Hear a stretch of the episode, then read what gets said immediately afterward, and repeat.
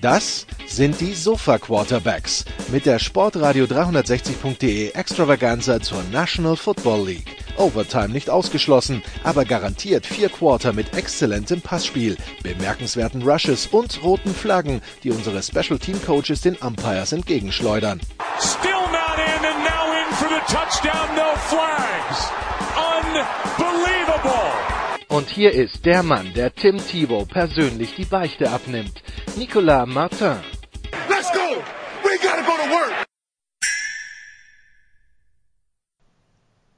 Sport 360, die Sofa Quarterbacks unterbrechen ihre Frühjahrs- und Sommerpause, um ein bisschen über die Free Agency zu sprechen. Äh, viele Spieler mit neuen Teams, ein paar Namen, die weiterhin auf neue Teams warten müssen und äh, das Ganze natürlich im äh, Schatten des Coronavirus, aber das äh, soll uns nicht daran hindern. Sofa-Quarterbacks bleiben ja dem Namen schon sehr oft zu Hause, von daher Ansteckungsgefahr gering. Ich begrüße auf dem Eden Möbelstück zum einen Christian Schimmel von der Dorf.de. Hallo Christian. Einen wunderschönen guten Abend. Ja, perfekt. Das perfekte Setting für einen Sofa-Quarterback, gerade in diesen Zeiten. Und äh, Jan Wegwert von Triple Option ist auch dabei. Hallo Jan. Moin Moin und ich freue mich, dass wir heute ein bisschen diskutieren können. Das heißt, heute gibt es kein Social Distancing, aber sehr, sehr strikt eingehaltenes Physical Distancing. Ja, ich meine, dieser Begriff ist ja eh problematisch, ne? Also. Richtig. So. Wir wollen ja alle sozial sein. Wir müssen es nur vielleicht mit anderen äh, medialen Hilfsmitteln tun, als man das früher getan hätte. Erleben Sie, liebe es. Zuhörer, den einzigen Deppen, der sich in Quarantänezeiten mit zwei Soziologen trifft. Du kriegst, du kriegst das Bücherpaket. Ja. Das ist hiermit entschieden. ja, liebe, liebe Damen und Herren, Sie haben das erste Mal äh, in dieser Ausgabe wirklich einen Satz gehört, den ein Mensch noch bereuen wird. Ähm, aber das Schöne ist, Nicola, die wird es noch besser gehen. Und ich kann dir sagen, ähm, es muss dir nicht mal dein, dein, dein Faible für Frankreich, das du ja ohne Zweifel auch zu Recht hast, wird in der französischen Soziologie sehr, sehr befriedigt werden. Da sind ein paar sehr schöne Sachen dabei. Ja, Und er wird die Welt mit anderen Augen sehen. genau. Das sowieso. Apropos die Welt mit anderen Augen sehen, die Footballwelt muss sich umgewöhnen, denn Tom Brady ist kein New England Patriot mehr, Tom Brady ist ein Tampa Bay Buccaneer. Das äh, ist jetzt auch offiziell bestätigt. Günther Zapf in der Big Show am Donnerstag wollte ja noch nicht so recht dran glauben, solange der Vertrag nicht in trockenen Tüchern ist. Er ist in trockenen Tüchern, Christian. Wir hören von Tom Brady. Er war auch gar nicht so anspruchsvoll, was jetzt die Verhandlungen anging. Im Grunde genommen, das Einzige, was er haben wollte, ist als guter Schüler die Telefonnummern aller seiner Mitspieler, so damit er sich in die Telefonliste eintragen kann, wenn das Training mal wieder ausfällt. Ne? Das finden wir natürlich sehr gut. Äh, Tom Brady jetzt also äh, Quarterback in einem Team, das von Bruce Arians, Byron Leftwich, Tom Moore und so weiter äh, gecoacht wird. Passt das für dich? Ne, die Antwort ist immer nein, weil es hätte aber für jedes andere Team gegolten als für die Patriots. Ähm, weil es sehr ungewohnt wird. Ich hoffe, dass Tom Brady mit seiner Vertragsunterschrift auch einen neuen Trikotdesigner vielleicht mitgebracht hat. Ähm, Angeblich spielen die Bucks nächste Saison wieder in den Jerseys, in denen sie im Super Bowl Jahr gespielt haben. Das heißt, wir hätten wieder so goldene Hosen und Ach. rote und rote und rote Hemden. NFL Europe Style. Entschuldigung. ich kann damit wunderbar leben. Es ist alles besser, als was die letzten zwei Jahre. Und ähm, also ich gebe zu, ich gehöre zu den Skeptikern, die gesagt haben, ich glaube erst, äh, dass Tom Brady woanders spielt, wenn ein Vertrag unterzeichnet ist. Das haben wir mittlerweile. Ähm, sportlich kann das toll werden. Also weil, gut, wie gesagt, die, die O-Line ist seit Jahren ein Fragezeichen Tampa Bay, aber der Skillcore ist spannend. Arians hat gezeigt, dass er mit verschiedenen Quarterback-Typen ähm, gewinnen kann. Ähm, ich bin hochgespannt, wie das wird. Und also sie sind mit Sicherheit jetzt schon eines der spannendsten Mannschaften in der, in der NFC und der ganzen NFL. Ähm, da sind eine ganze Menge Playmaker, Evans Goodwin, ähm, OJ Howard, der dann vielleicht seinen Durchbruch feiern kann.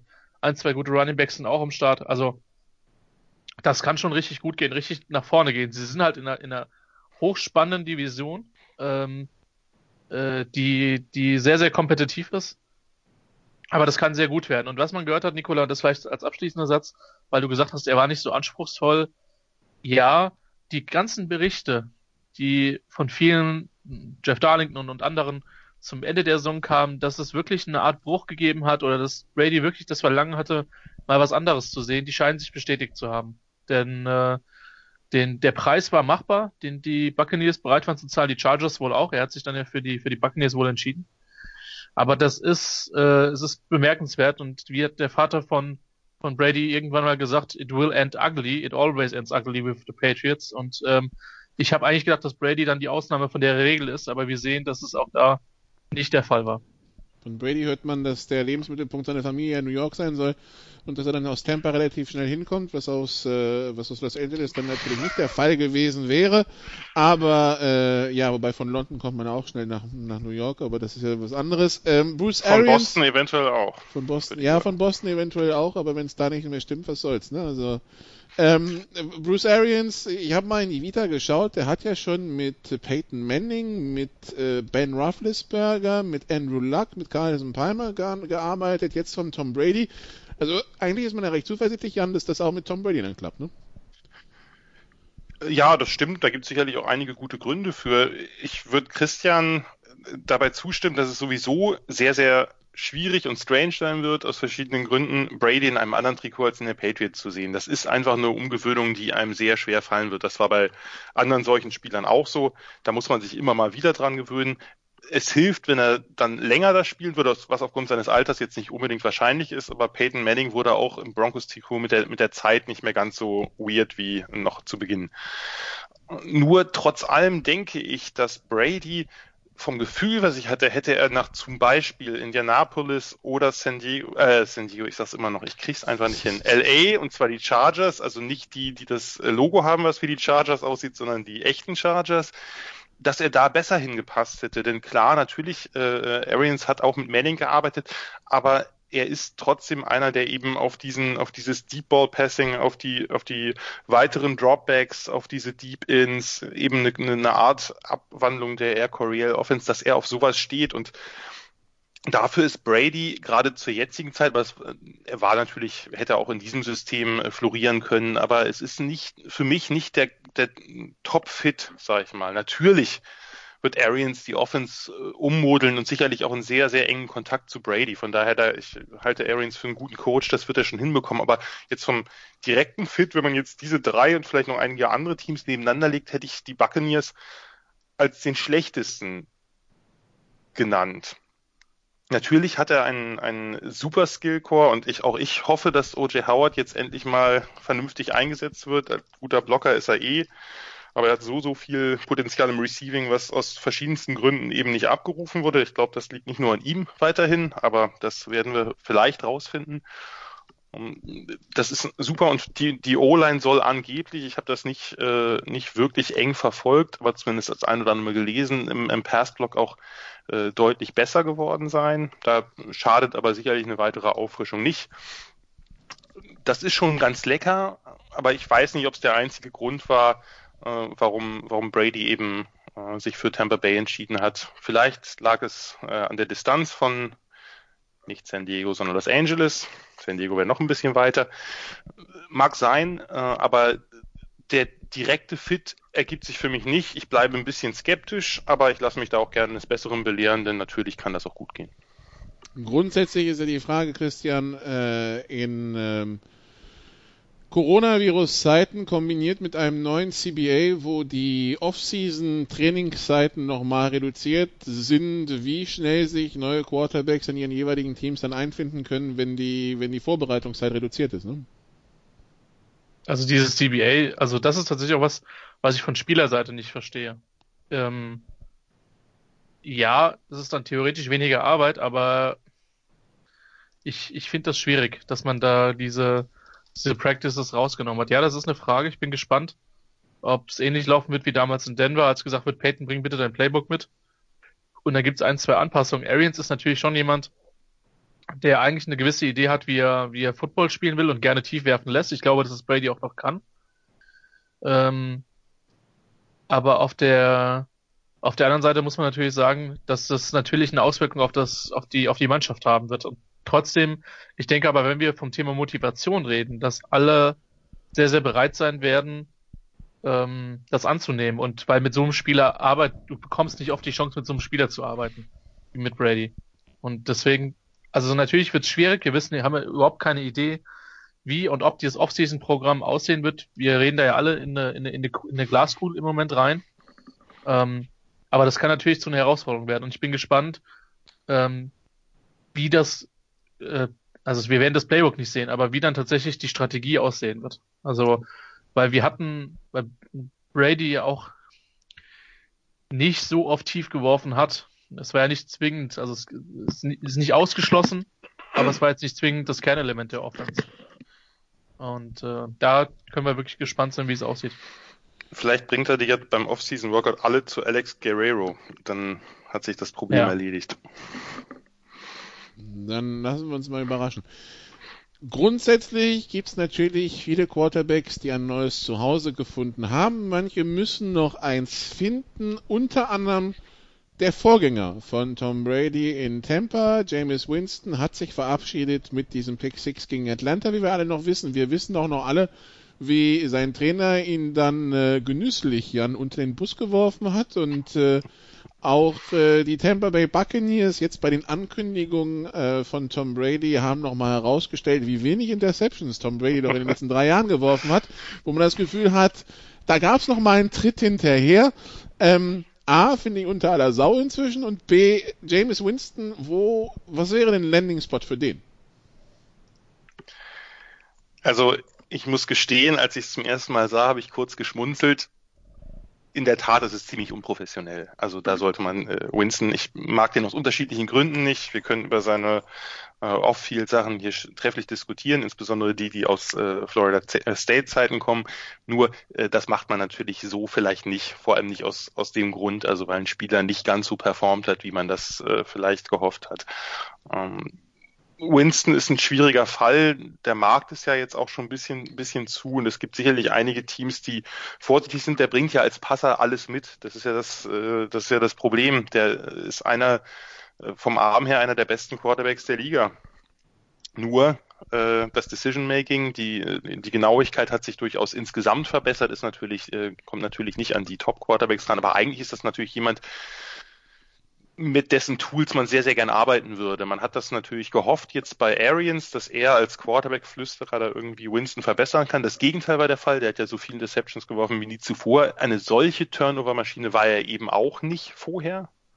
Da muss man natürlich äh, evaluieren, woher das kommt, dass es jetzt mit, mit jemandem wie Arians dann auch noch so stark bergab geht äh, in der Hinsicht. Hat ja halt auch tolle Pässe geworfen, überhaupt keine Frage ja, ich weiß nicht, ob es jetzt äh, für einen Platz reicht. Also ich kann aus, aus Spaßgründen wäre es natürlich wirklich witzig, wenn er zu den Patriots wechseln würde. Ich halte das so gut, äh, also für ausgeschlossen eigentlich. Ganz ausgeschlossen ist sicherlich gar nichts. Wäre natürlich dann lustig zu sehen, äh, dann hätte man dieses alte äh, Henne- oder Ei-Spiel mit Belichick und Brady, könnte man dann hautnah verfolgen, wenn man so will. Ähm, so, ich könnte mir sowas vorstellen, jetzt werden mir die entsprechenden Fans vielleicht aufs Dach springen, aber sowas wie äh, zu den Steelers oder ähnliches, also hinter einem Quarterback, der vielleicht nicht mehr ganz so lange dabei ist, der jetzt nicht ein ganz unähnliches Profil als Spielertyp hat. Das könnte ich mir eventuell vorstellen. Mir fehlt da oft auch die Fantasie äh, und nachher denke ich mir, ah krass, klar, äh, das passt ja. So wie, was weiß ich, dass Ron Rivera erstmal für Kyle Allen tradet. Christian, eine Meinung zur Zukunft von James Winston? Ich bin einfach froh, dass er nicht bei den Chargers gelandet ist. Ähm, noch nicht. Ja, es ist das ja, sagen wir so, wenn er noch nicht ist, je länger sie warten, desto günstiger wird der Preis. Ähm, ich hätte lieber, wenn, wenn überhaupt, hätte ich lieber Cam Newton, muss ich zugeben. Ähm, Keine Frage. So. Ähm, das ist für mich, ich meine, wir hatten die Debatte mit dem, unserem sehr geschätzten Sideline-Reporter Thomas Pseier vor ein paar, paar Tagen auf Twitter oder vor einer Woche, aber für mich ist da, besteht da wirklich großer Unterschied. Aber ähm, ich könnte mir auch Jacksonville irgendwie vorstellen.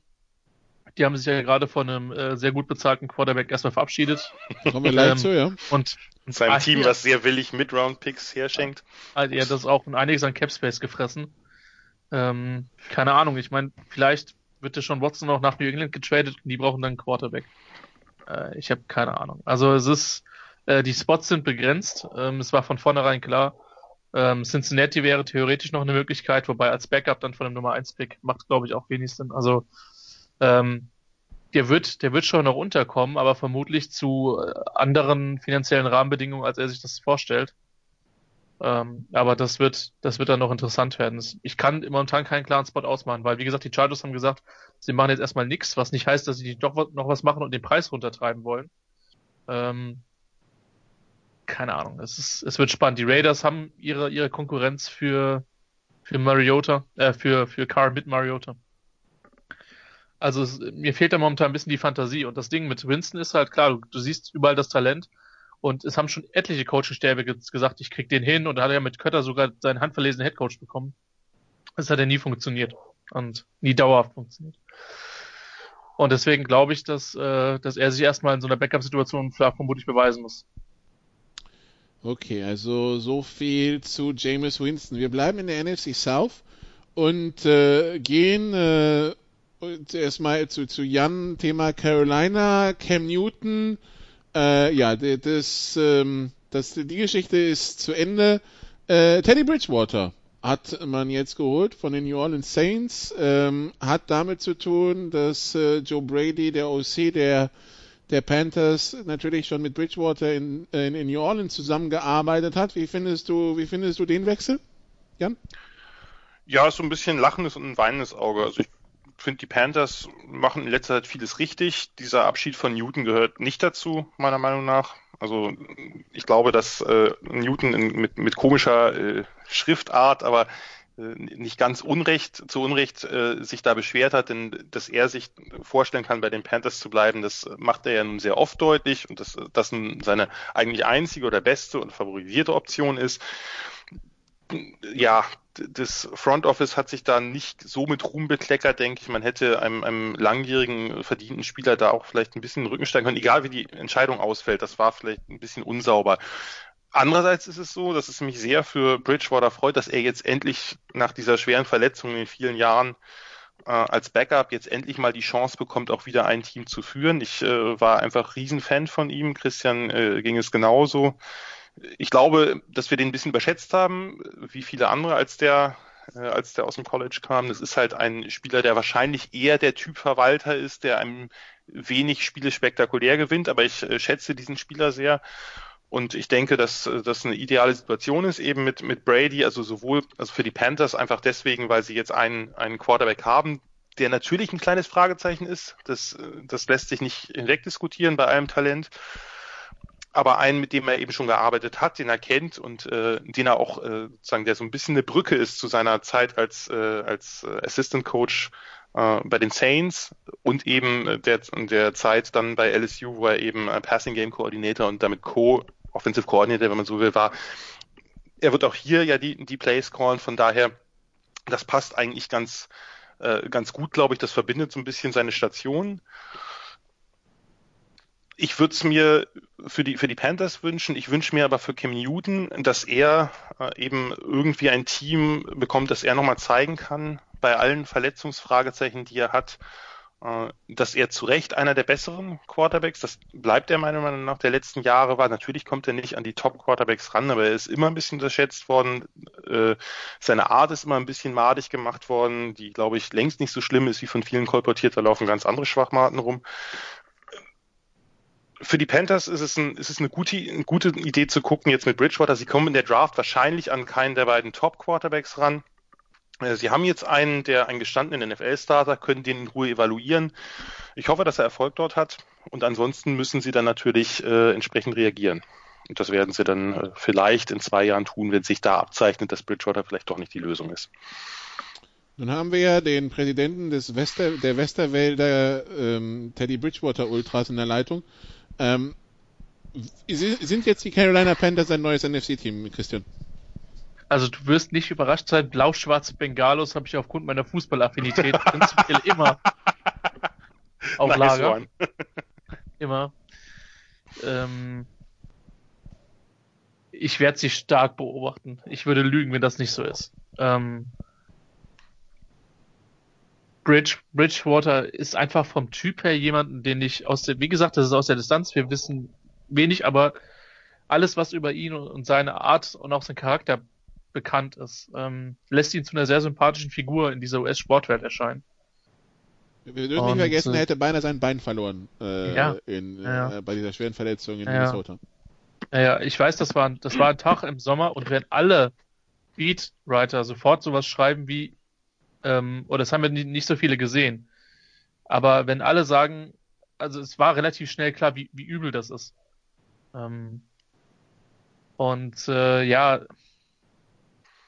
also allein deswegen würde man ihm das gönnen. Und ich glaube erstmal, dass die Panthers nichts machen werden, weil dafür ist der Vertrag zumindest im ersten Jahr noch zu teuer. Wir werden sehen. Ähm, also ich freue mich auch, dass er startet. Ähm, ich werde mit Sicherheit auch mal die Panthers im, Einzel, äh, im Einzelspiel sehen, äh, wenn es passt. Ähm, Bridgewater wird nie jetzt der spektakuläre. Bridgewater ist vermutlich so die größte Antithese zu Jameis Winston, die es gibt. Ähm, äh, mit einer extrem geringen Interception-Quote. Ähm, Also Mit- so Alex Smith quasi. ja, Ja, in Ich- etwas. Ja. der Vergleich ist gar nicht so schlecht. Wobei Alex, ich meine, ich habe auch ein, ein Stück weit einen Platz im Herzen bei mir von für Alex Smith, ähm, weil ich den bei den Chiefs immer sehr gut fand. Und der hat die Chargers sehr, sehr oft gekillt. Wobei ich, mittlerweile könnte man halt auch meinen, vielleicht liegt es in seinem Headcoach, der einfach eines der smartesten Minds im, im Football ist mit, mit Andy Reid. Ähm, oder einer Kombination. Ähm, und man hat in den Spielen 2019 gesehen, dass er sich quasi von Spiel zu Spiel gesteigert hat. Das erste war noch sehr, sehr wackelig. Ich meine, das ist das Seahawks-Spiel gewesen. Ich bin mir aber nicht mehr sicher. Ähm, und dann ist er aber von Spiel zu Spiel sicherer geworden. Und das wünsche ich ihm. Ähm, er hat ein paar spannende Akteure in, äh, in Carolina mit, mit DJ Moore, mit, mit Christian McCaffrey. Ähm, und mit einer tiefen Wide Receiver Klasse. Ich vermute, dass Carolina da auch nochmal zuhauen wird im Draft. Also wird eine spannende Geschichte. Wie gesagt, ich habe große Sympathien für den Spieler, Teddy Bridgewater, für den Typen. Und bin sehr gespannt, sehr, sehr gespannt, wie das wird. Also ich kann mir vor allen Dingen vorstellen, dass, äh, dass von den, Stre von den äh, Spielen, die die NFL anbieten wird ähm, nach Europa, könnten mehr NFC South Duelle dieses Jahr dabei sein. Starting Quarterbacks in der NFC South nächstes Jahr Tom Brady, Drew Brees, Matt Ryan und Teddy Bridgewater. Es könnte, Also- es könnte schlimmer sein. Das ist Auf vielleicht die spannendste Division, die wir haben. Oder eine der spannendsten. Durch die Konstellation jetzt. Und eben nicht nur Quarterbacks, sondern auch äh, relativ talentierte Teams dahinter. Bei allen. Also das, äh, das finde ich auch ziemlich, ziemlich äh, spannend und wird sicherlich eine der spektakuläreren sein. Übrigens, Christian, wenn man es wenn man's nett sagen will und den, nicht den, den armen James schon wieder unter den Bus werfen will, könnte man noch sagen, Teddy Bridgewater ist natürlich auch in gewisser Weise ein, ein Gegenstück zu Lamar Jackson, also was die Spektakularität der Plays angeht. Aber äh, bleiben wir heute mal bei Winston. Er hat's verdient. Oh je, oh je, Sie oh sehen, die Aggressionsstufe ist über die Offseason nicht geringer geworden. Das ist Quarantäne. Es ist die Quarantäne. Ja, An, an, dieser, an, Ja. dieser, an, dieser Stelle, an dieser Stelle möchten wir nur daran erinnern, dass äh, auch wenn anderthalb Meter Kontaktsperre gelten, ja, die, US, die Amerikaner decken sich gerade massiv mit Waffen an, ein.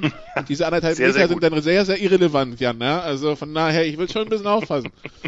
also wenn der Major, Mayor von Baltimore dazu aufruft, das sich gegenseitig abschießen zu unterlassen, Weil die Krankenhäuser so voll sind, ja. Habe ich auch Schlimm. gesehen und dachte mir meinen ist Teil dazu. wirklich schlimm. Also, Ja, die Bilder Nein. mit den langen Schlangen vor den Waffenläden waren auch sehr nice. ich meine, wir haben ja in Deutschland auch unsere irrationale, also ich glaube ja, dass jedes Land so seine, boah, jetzt wird's hier total politisch, Jens wird's geistert sein, wenn er es hört, äh, wann er es hört. Ähm, jedes Land hat ja so seine komplett ir irrationalen Einstellungen. Also so die Deutschen halt mit ihren Autos und mit, äh, ich will auf der Autobahn aber immer 300 fahren. Ähm, und, Freiheit, Christian, es ist Genau. Freiheit. Genau, und die Amerikaner mit, mit diesen Geschichten, äh, ist, lassen sich in Detail gehen. Ich weiß nicht, was ist denn der, haben die, haben die Franzosen sowas, Nicola? Kannst du uns da irgendwas berichten? Irgendwas Also die, die Irrationales? Hamsterkäufe in Frankreich waren anscheinend auf Rotwein und Kondome und ich finde, das lassen wir einfach so stehen. Ich habe aber heute gerade gelesen, dass das ein äh, beliebtes Klischee oder beliebte Länderklischees sind, aber auch in Frankreich sich sehr viele Leute darüber mokiert haben, dass das Klopapier alle ist. Vielleicht äh, ist es doch ähnlicher in vielen Ländern, als man so denkt oder wahrhaben will. Aber in Frankreich würde ich sagen, wenn dann irgendwie ein verbindendes Element da ist, ist es irgendwie äh, Riot-Demos, also dass irgendwo was kaputt gemacht wird. Sch- Schauen wir mal, schauen Ja. wir mal. Die, die Italiener haben jetzt einen Generalstreik angekündigt, den ich mir auch so, naja. Äh, aber da können die Franzosen noch nicht haben? zuschauen. Ja? Aber da können die Franzosen noch nicht zuschauen, wenn die Italiener jetzt schon Generalstreik an, androhen. Ja, Also du, da darfst ja nicht auf die, doch- du darfst ja nicht auf die Straße, ohne einen Wisch zu haben, der das begründet. Und Streik gehört halt nicht dazu. Also Das war den werden. Franzosen, das war den Franzosen bis dato, das war für die Franzosen bis dato nie ein Argument, dass man das nicht darf. Würde ich gerade sagen. Schauen wir mal, wie es weitergeht. Ähm, wenn wir, also wir waren jetzt in der NFC South, wir wechseln mal in die AFC South. Äh, Tennessee hat da entschieden, Ryan Tannehill einen neuen Vertrag zu geben. Äh, dazu dem Running Back ein Franchise Tag ab aufzudrücken. Äh, das heißt, in Tennessee verändert sich relativ wenig. Wir gehen nach Indianapolis, Christian. Der Quarterback dort äh, wird dir relativ bekannt sein, Philip Rivers äh, ist jetzt ein Indianapolis Colt, hat ein wunderbares Video dazu geschossen vom eigenen Klo, ähm, äh, dass er sich freut, jetzt in Indianapolis zu sein. Das war jetzt auch ein bisschen komisch, aber gut. Äh, Philip Rivers jetzt also bei den Colts äh, wieder zusammengeführt mit Frank Reich. Ähm, ja, was erwarten wir da? Da, da fällt mir ein, ich muss dringend noch ein, äh, noch ein Video schneiden. Ähm, die schönsten, äh, äh, die schönsten Schiedsrichterattacken von Philip Rivers, also verbal. Ähm, das ist sowas, was ich dem Jan in Dauerschleife schicken würde, wenn er mich nervt. Ja, so, würde ich immer gerne gucken, wirklich. Wäre ich dir sehr dankbar. Weil, weil Rivers, Rivers hat halt schon fast diese haarburschen Qualitäten dieses kompletten Entsetztseins. Großartig. Ähm, das wäre bei viel, allen möglichen und unmöglichen Situationen, aber darüber lassen uns jetzt Genau. nicht nee, es ist so. in die Tiefe. Oh, das ist äh, erstaunlich, aber schön. Ja, ähm, also das ist, äh, also sagen wir es mal so, das war natürlich schräg, es hatte sich angedeutet, die Colts waren von vornherein der Favorit, äh, er kannte Frank Reich aus, äh, aus von Chargers, wo der lange äh, Koordinator, lange ist relativ, Koordinator und Quarterback-Coach war. Ähm, der Fit ist für ihn gut. Ähm, ich hoffe auch, abgesehen von den Chargers, dass die Colts äh, nächstes Jahr ins Super Bowl kommen, von der AFC-Seite. Ich habe die nie gemocht, aber ich würde Rivers gönnen. Ich bin echt kein Fanboy bei anderen. Aber bei ihm ist es schon echt relativ extrem, fällt mir. Das sollte dir zu denken geben. Ja, Sorry. ja. Ich habe die Colts nie gemocht unter Manning. In den letzten Jahren hat sich das so auf ein akzeptables Level gemacht, auch weil sie halt Grigson rausgeschmissen haben. Ähm, und ein paar interessante Charaktere halt in der, in der Mannschaft haben. Ähm, Falls Also- ich beruhigen kann, Christian, die Manning Ja. hat mich bei den Calls immer genervt, als er dann bei den Broncos war, irgendwie hat es mich weniger gestört. Ähm, aber Manning bei Man- also weniger, ein bisschen diese, weniger. Diese, diese, nee, diese Colts Manning-Zeit fand ich tatsächlich ein bisschen anstrengend. Aber weil ich könnte jetzt auch nicht warum sagen, aber ja, gut, da gab es so zwei, drei Pressekonferenzen, also nach der Niederlage gegen Pitts, Pittsburgh, wo er die O-Line, die auf die O-Line gehauen hat, oder unser Idiot-Kicker, Mhm. der drunk got, äh, got drunk und so. Aber du bist nicht der Einzige, der von den Colts und Manning irgendwie nicht so erreicht wurde wie andere. es Das war die gibt Pest, Entschuldigung. alles gut. Sorry, gibt, sorry Colts-Fans, aber echt. Ja. Es gibt äh, von der SB Nation, äh, von dem YouTube-Kanal, ein super, äh, also es gibt eine super Videoserie, die nennt sich Beef History, wo Leute Stress miteinander haben. Da ist unter anderem diese Geschichte mit Manning und Fender Jacked ähm, und dem Idiot Kicker halt äh, aufgedröselt. Ganz toll. Ähm, ich bin noch gespannt, wie du zu Manning stehst, wenn es 2024 heißt Manning Dungy 2024 um die Präsidentschaft. Wir werden Mhm. sehen. Und Ähm, gleich, gleichzeitig wird Archie Manning, der Jüngere, irgendwie First Overall Pick oder so. Ja, äh, der, der kriegt ja halt. Also ich, ich glaube, dass ein guter Fit bei den Colts ist. Die haben eine sehr gute Mannschaft. Ähm, die haben den letzten Jahren in die O-Line investiert. Ähm, haben den besten Left Guard der NFL. Ähm, ja, also das kann schon gut werden. Ich glaube auch, dass Reich schlau genug ist, äh, Rivers nicht äh, 70 Mal äh, pro Spiel Downfield werfen zu lassen. Weil das gibt seinen Arm dann spätestens im November nicht mehr her. Ähm, von daher guter Fit für ihn. Ich bin einfach froh, dass er nicht, Entschuldigung, wenn ich gerade gemein bin, aber nicht bei der Trümmertruppe gelandet ist, sondern bei einer guten Organisation, wo er eine Chance hat zu gewinnen. Ähm, auch die Colts werde ich sehr intensiv die nächsten, die nächste Saison verfolgen. Das ist so. Also ich würde mich davon gerne etwas freier machen, aber Rivers ist halt jemand, der halt im Wesentlichen dazu beigetragen hat, dass ich damals bei den Chargers gelandet bin und der wird immer einen gewissen besonderen Platz in meiner Football-Leidenschaft einnehmen. Also auch wenn ich 50, 60, was ich hoffentlich erleben darf, ja, äh, werden sollte, wird das immer einer der Spieler sein, wo ich sagen würde, mit dem, mit, mit dem hat es unter anderem angefangen. Aber kein Defetismus hier. Also, Wenn du 50 Nein. oder 60 bist, Christian, spielt Äh, Tom Brady immer noch. Ja, das befürchte ich auch. Mir geht's, an alle Hörer, mir geht's gut. Ich weiß, ihr macht euch keine Sorgen. Ihr müsst, ihr müsst ja keine machen. Also, alles wunderbar. Für das Schulsystem in Indianapolis sei gesagt, Philip Rivers zieht mit den ganzen Kindern rüber. Das heißt, äh, da werden neue Klassen eröffnet. Ähm, aber generell, Jan, ist es schon beeindruckend, was der Veteranenmarkt so hergeht. Also Brady ist nicht der Jüngste, Rivers ist nicht der Jüngste. Ähm, äh, Drew Brees spielt weiter, Big Ben wird wohl weiterspielen. An der Stelle sei auf dieses wunderbare Video hingewiesen. Also die Frisur und der Bart sind schon beeindruckend.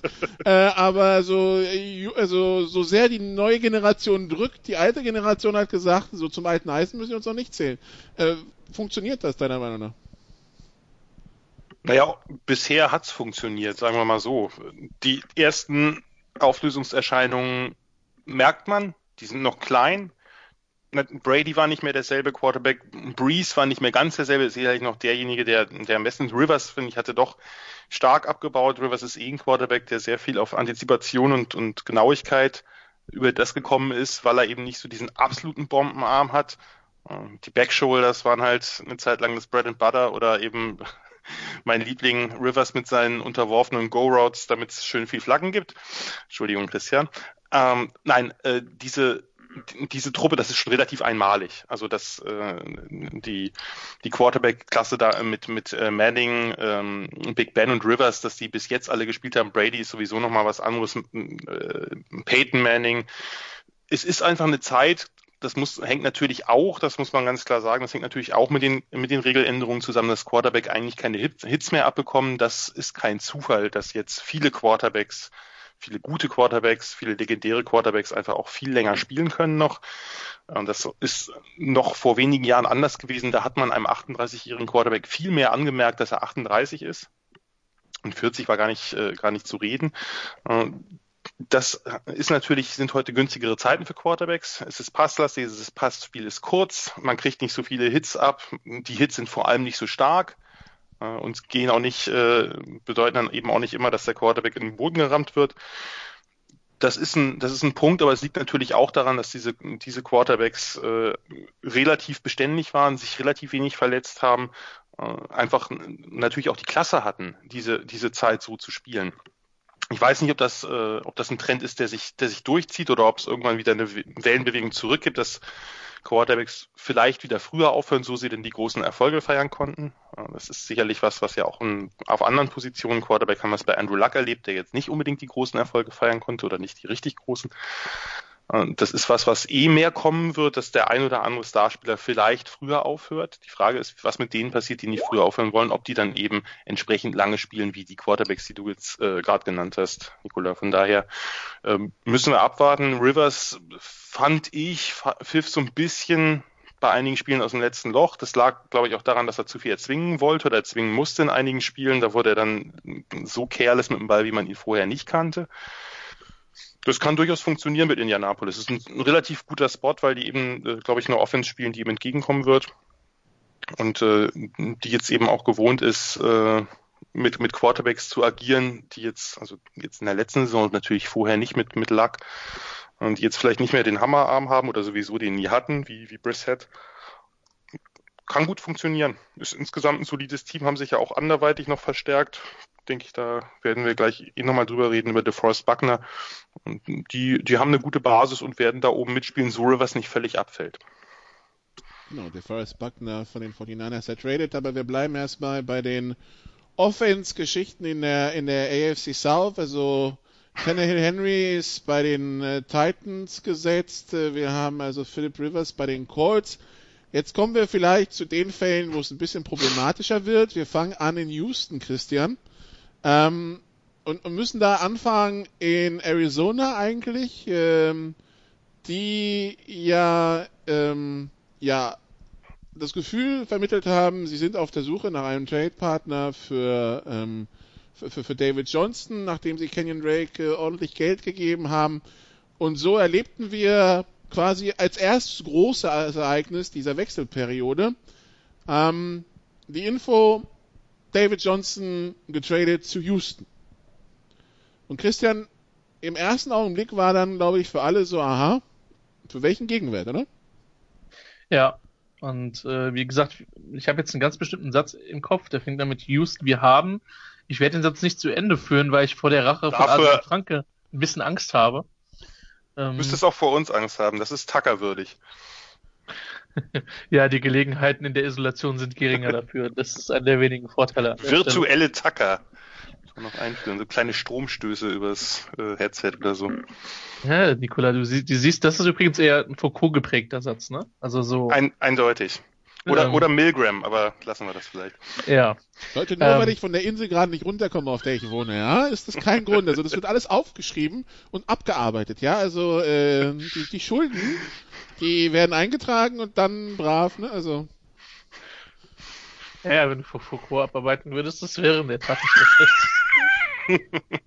Aber lassen wir das. Ja. Äh, ja, natürlich. Also das Schräge ist ja, ähm, der mit, mit Hopkins ist, man hat ja Rumors gehört, dass es da nicht die optimale Beziehung gibt. Jetzt könnte man sagen, das hat Bill O'Brien wohl mit einigen seiner wichtigen Spieler hinbekommen, nicht die beste Beziehung aufzubauen. Muss nicht an Bill O'Brien liegen? Liegt vielleicht an Bill O'Brien. Wir wissen es nicht. Ähm, das Heftige ist halt, dass er dann diesen David, also David Johnson ist ja kein krass schlechter Spieler, aber er ist verdrängt worden und er hat einen ziemlich heftigen Vertrag. Und, Und die er ist Leute haben andauernd und, eine, verletzt. und eine üble er Verletzungshistorie, genau. andauernd verletzt. so. Der Punkt ist, Hopkins für einen entsprechenden Gegenwert zu traden, sagen wir für das, was die Bills für einen anderen, für, für Dix gemacht haben. Da hätte man gesagt, also Hopkins ist ja schon nochmal ein Sonderfall gegenüber Dix, weil Hopkins ist ja schon so eine Franchise-Ikone in Houston. Ähm, mit, ich weiß, ich, vielleicht, bin- ja, ich kann es jetzt nicht beurteilen. Ich schätze mal, dass die Leute ihn qualitativ vermutlich noch über Andre Johnson sehen werden, der ja auch eine sehr, sehr lange Zeit dort ähm, verbracht hat und eine ganze Menge Erfolg hatte. Aber für den Gegenwert mit dem Vertrag und dann haben sie, also das war halt einfach viel zu wenig und, und lächerlich für Hopkins freut's mich. Das wird, die Cardinals werden mega, mega spannend sein nächstes Jahr. Ähm, die sind richtig aufgestellt, aber ich sag mal so, den, den Trade hat, also,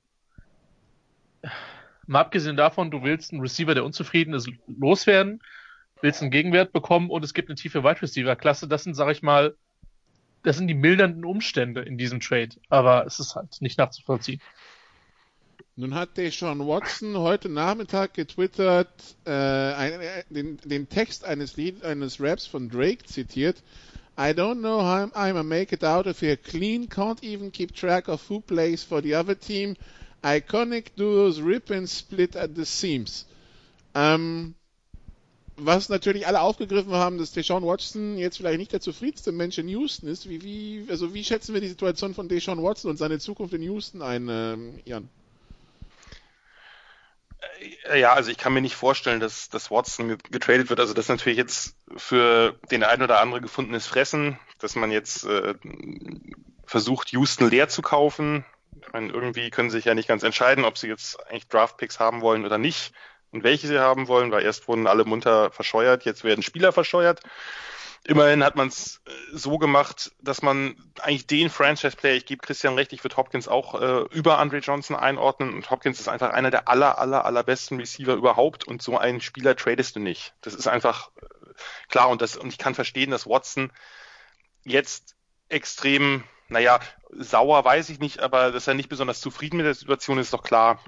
Das, äh, Hopkins ist halt die Lebensversicherung für die, für die Texans Offense gewesen die letzten Jahre der hat unter irgendwelchen Gurken-Quarterbacks unglaubliche Saisons produziert. Das hat kein anderer dieser Star-Receiver in Ansatz so erlebt wie DeAndre Hopkins. Und das, das, äh, das jetzt Spieler, also dass natürlich jetzt der eine oder andere bei, bei denkt, dass man Watson oder JJ Watt, der könnte ja vielleicht nach Pittsburgh und dann könnten alle drei Brüder zusammenspielen oder ähnliches, vielleicht für einen Third Rounder oder was weiß ich ich glaube nicht, dass, äh, dass äh, Bill O'Brien jetzt äh, Watson vertradet, weil das wäre dann die endgültige Bankrotterklärung, wenn dieser Trade es noch nicht war. Kann, kann, ich mir, kann ich mir ehrlich nicht vorstellen. Die Frage ist halt, was man mit einem unzufriedenen Watson dann macht. Nur, ich würde jetzt noch nicht allzu viel in, in das war natürlich ein Posting, was er sicherlich nicht ganz unstrategisch gesetzt hat, aber ähm, ich kann es mir ehrlich nicht vorstellen aber ich lasse mich dann natürlich auch gerne überraschen. Ich konnte mir auch nicht vorstellen, dass man die Andre Hopkins äh, für David Johnson tradet und einen Second und Fourth tauscht. Ich, ich muss übrigens sagen, also dieser Deal ist eine absolute Katastrophe. Eine absolute Katastrophe für die Texans, da müssen wir gar nicht drüber reden. Aber wie cool ist es eigentlich von Kingsbury oder von den, von den Cardinals, von Keim, da zu, Johnson gegen Hopkins und einen Second Rounder. Dann noch zu sagen, nee, nee, wir wollen noch einen Fourth Rounder dazu haben. Und die Texans sagen dann ja oder so. Also überhaupt, überhaupt die Coronis zu haben, dass wenn man, wenn man Hopkins für einen guten verletzungsanfälligen Spieler und einen Second Rounder haben kann, dass man sagt, nee, nee, wir wollen auch noch was, wir wollen noch, noch was zurückhaben. Mehr als Hopkins. Hopkins allein reicht nicht. Äh, ja, das ist schon, ist schon alles sehr, sehr skurril und da wird sicherlich auch noch ein bisschen mehr als das, was jetzt schon an die Oberfläche gekommen ist, dass es da massive Probleme gab zwischen Bill O'Brien und Andrew Hopkins und äh, die Andrew Hopkins und äh, Christian hat es ja gerade gesagt, man weiß es nicht, aber es deuten sicher die ein paar Indizien dann vielleicht doch an, dass Bill O'Brien nicht der pflegeleichste Typ ist und äh, nicht in allen sozialen Skills gleichermaßen bewandert, sag ich mal. Nur ja, also sowas darf man, sowas darf man nicht machen und äh, in jeder Mockdraft, in der man Spieler traden darf, hätte das irgendwie, äh, dass die Moderatoren sofort äh, negiert, so einen Trade. Also das, äh, das verrät allein schon, wie aberwitzig das ist. Äh, die Las Vegas Wettbüros übrigens, die Quoten für, ähm, also wenn man nach den Wettbüros geht, äh, Quarterback 21 bei den Patriots, Deshaun Watson vor Jared Stittem und Trevor Lawrence. Christian. Ich sag mal so, die Wettbüros haben meistens gewisse Gründe, um das, um diese Quoten anzugeben. Das wäre natürlich ein Horror, ne, für den Rest der Liga. Also muss man, muss man schon so sagen. Ähm, weil, also ich, äh, es gibt, naja, also sagen wir es mal so, wir haben ja alle genügend Erfolge der Patriots in den letzten Jahren erlebt. Aber Belichick mal mit diesem Spielertyp zu sehen, fände ich schon spannend. Aber äh, ich weiß noch nicht, ich habe das auch gesehen, ich weiß nicht, was ich damit machen soll. Also ähm, die, die Patriots haben jetzt erstmal Heuer gesigned. Ich denke nicht, dass die noch einen weiteren Red sein werden, der jetzt, sage ich mal, nur Backup sein soll, sondern das ist jetzt Heuers Rolle. Ähm, aber ich sag mal so, wenn Watson sich jetzt auf stur stellt und sagt, ihr könnt mich alle mal gern haben, aber ich spiele nicht mehr für diesen Coach, dann würde ich nicht ausschließen, dass es da noch zu was kommt, weil wie gesagt, den, den Hopkins Trade konnte sich keiner vorstellen. Das ist auch eine Team-Ikone, ja. Aber ähm, das, ich, ich weiß nicht. Ich frage mich, woher die das haben. Aber äh, das, das ist schräg. Und wie gesagt, vielleicht sind wir schon vor dem Draft schlauer. Ich weiß es nicht. Aber ähm, ich kann, bin bei Jan. Ich kann es mir im Moment nicht vorstellen. Aber dasselbe galt für den Hopkins Trade. Von daher, wir müssen abwarten. Und also Watson scheint auf jeden Fall hochgradig unzufrieden zu sein, was ihm keiner verübeln kann. Aber äh, Christian, stell dir das vor. Das würde passieren. Ich meine, da, da, da stehen die mit, mit, äh, mit Fackeln und Mistgabeln irgendwie vorm Haus ja. von, von O'Brien. Also, oh ja, oh ja, zu Recht. Der, also, die Frage ist, stehen sie da nicht jetzt schon? Offensichtlich nicht, davon hat es Bilder gegeben. Kontaktsperre in Texas, man Social weiß es Distancing. Nicht. Ja, ja. Aber das, das ist denen dann egal. Also da äh, wird dann gepflegt drauf, naja, ihr wisst. Okay, also so viel zu den Problemen in, in Houston und dann äh, hat sich äh, Jacksonville eines äh, doch etwas größeren Vertrags entledigt, nämlich den von Nick Foles, Jan. Ähm, und äh, Nick Foles, Super Bowl MVP vor, vor zwei Jahren. Jetzt bei seinem fünften Team in 44 Monaten und das Team heißt Chicago Bears. Ähm, ja, was, äh, was bedeutet das jetzt für Mitch Trubisky? Was ist der Kurs, den die Bears da fahren? Und äh, ja, so was, äh, ich muss zugeben, ich, als ich das gehört habe, war ich etwas überrascht. Also es ist ausgerechnet die Bears werden. Ja, bei den, weiß ich nicht, war ich jetzt, hatte ich mir jetzt gar nicht groß Gedanken gemacht, wo Foles landen könnte, war jetzt nicht übermäßig überrascht über die Bears. Ich war ehrlich gesagt übermäßig überrascht, dass die Jaguars da noch einen Fourth Runner rausgeschlagen haben bei dem teuren Deal. Der soll jetzt ja restrukturiert werden bei den Bears oder ist es vielleicht auch schon? Um, ähm, und äh, aber bei all diesen Quarterbacks, all diesen Veteran Quarterbacks, die man da gerade äh, auf dem freien Markt hatte, dass man sich da äh, Foles Dienste, der jetzt sicherlich nicht der allererste gewesen ist, äh, der allerbeste, dass man die sich äh, für einen Fourth Rounder sichert, finde ich mutig. Die, die Bears haben in letzter Zeit sind die eh ein bisschen, also, also Pace ist ein bisschen sehr schludrig, finde ich, mit den Draft-Picks äh, umgegangen, gerade mit den Midrunner. Der hat halt relativ viel für, für, für Veterans verbraten oder für irgendwelche anderen Trades, sodass die Bears jetzt gar nicht so eine tolle Talentauffüllung, also die haben ein paar gute Spieler gedraftet, aber die haben halt nicht viele Spieler gedraftet. Das setzt natürlich ein Team auch unter Druck, dann äh, wirklich auch jeden oder fast jeden Draft-Pick, äh, dass der, dass der klappt, dass der sitzt. Äh, da kann man sich, hat man einen sehr relativ geringen Margin for Error. Äh, von daher hat mich überrascht, dass, äh, dass Foles für so viel über den Tisch gegangen ist. Grundsätzlich ist das jetzt, finde ich jetzt kein so total schlechter Fit. Also hätte ich mir Schlimmeres vorstellen können. Was ein bisschen interessant ist, ist, dass die Bears ja ursprünglich auch äh, hinter Bridgewater her waren. Das gibt ja verschiedene Meldungen, die das sagen. Und aus Bridgewaters Camp gab es ja die Nachricht, die ich relativ abstrus finde. Und man muss natürlich solche Nachrichten auch immer mit Vorsicht genießen, dass äh, dass es das Gefühl gab, dass äh, Bridgewater kein faires Duell mit Trubisky bekommen hätte in Chicago. Und das muss man sich natürlich mal auf der Zunge zergehen lassen, was das bedeuten würde, wenn es wahr wäre. Also nicht nur, dass es extrem unprofessionell ist, sondern da scheinen dann einige Leute auch vielleicht mit den Evaluationskünsten nicht so weit zu sein. Ich nehme mal an, dass Foles mehr als ein faires Duell bekommen wird mit Trubisky.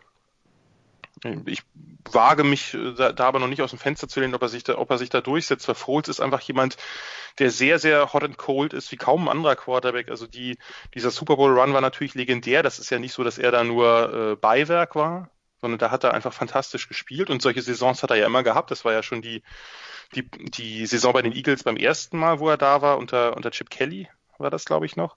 Und das hat er immer wieder, aber er hat eben auch immer wieder Phasen, wo er sehr viel schlechter aussieht.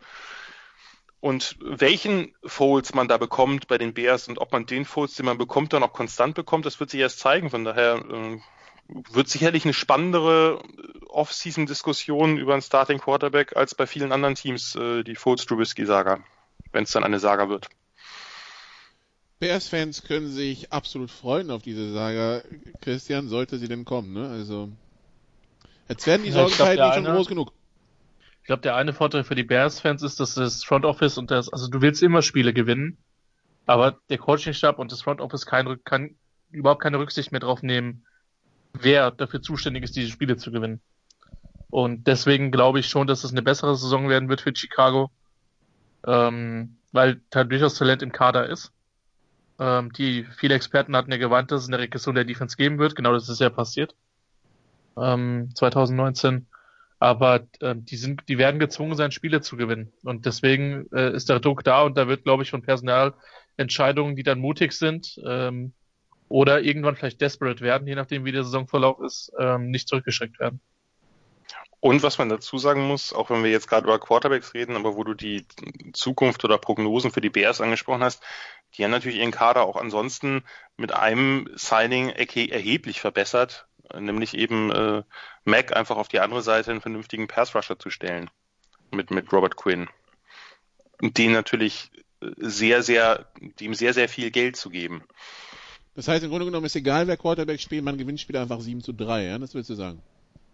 Äh, nee, nicht unbedingt, aber dass die Regression der Defense vielleicht äh, jetzt wieder, also dass es jetzt wieder in eine andere Richtung umschlägt, weil man eben einen zweiten echten Pass-Rusher hat. Äh, Floyd halte ich nach wie vor für ein bisschen unterschätzt, wenn man ihn denn als, äh, als variablen äh, Outside Linebacker einsetzen würde. Nur der ist, der wird halt kein richtiger Pass Rush Terror mehr. Äh, das ist abgefahren und, und Quinn ist, äh, ist da natürlich eine ganz andere Hausnummer. Von daher, und man hat natürlich auch wieder einen Titan gesigned, weil die Chicago Bears ja auch über relativ wenige Titans im Roster bisher verfügen. Doch, sie haben sehr viele, aber sie haben jetzt auch noch Jimmy Graham dazu, von daher das scheint auf jeden Fall dann die hauptsächliche Anspielstation zu sein für Foles oder Trubisky. Ja, aber sorry, was war, was ist das denn für ein Signing gewesen? ja, nun, ich äh, habe es gerade versucht, neutral zu halten. Also vorher schon ein also bisschen. Sagen wir es mal so. Die Bears haben was in Jimmy Graham gesehen, was viele andere nicht gesehen haben. Ähm, der Vertrag, No-Trade-Klausel. Hey, vielleicht straft er uns Lügen, aber sieht schräg aus. Sieht echt schräg aus. Ja, ich meine, es ist der Jimmy Graham von 2019, den sie gesehen haben und nicht der von 2014 oder so. Ja. Ja, war ja mal, ey, wie gesagt. Vielleicht haben sie zweite Tape eingeworfen, man weiß es nicht. Kann sein. Wenn sie dann nur eins angeworfen haben, wäre das aber auch bedenklich. Aber so, Nikola, du bist in der GFL lange genug unterwegs, dass du da vielleicht gewisse Sachen nicht ausschließen kannst. Wer weiß. Also. Ich, Egal. äh, Ich meine, wenn die, wenn die Bears es vielleicht äh, Bridgewater nicht mal das Gefühl vermitteln, eine Chance auf einen, auf den Starterposten, eine gleich große Chance von vornherein zu haben. Gut, wir lassen es vielleicht dabei.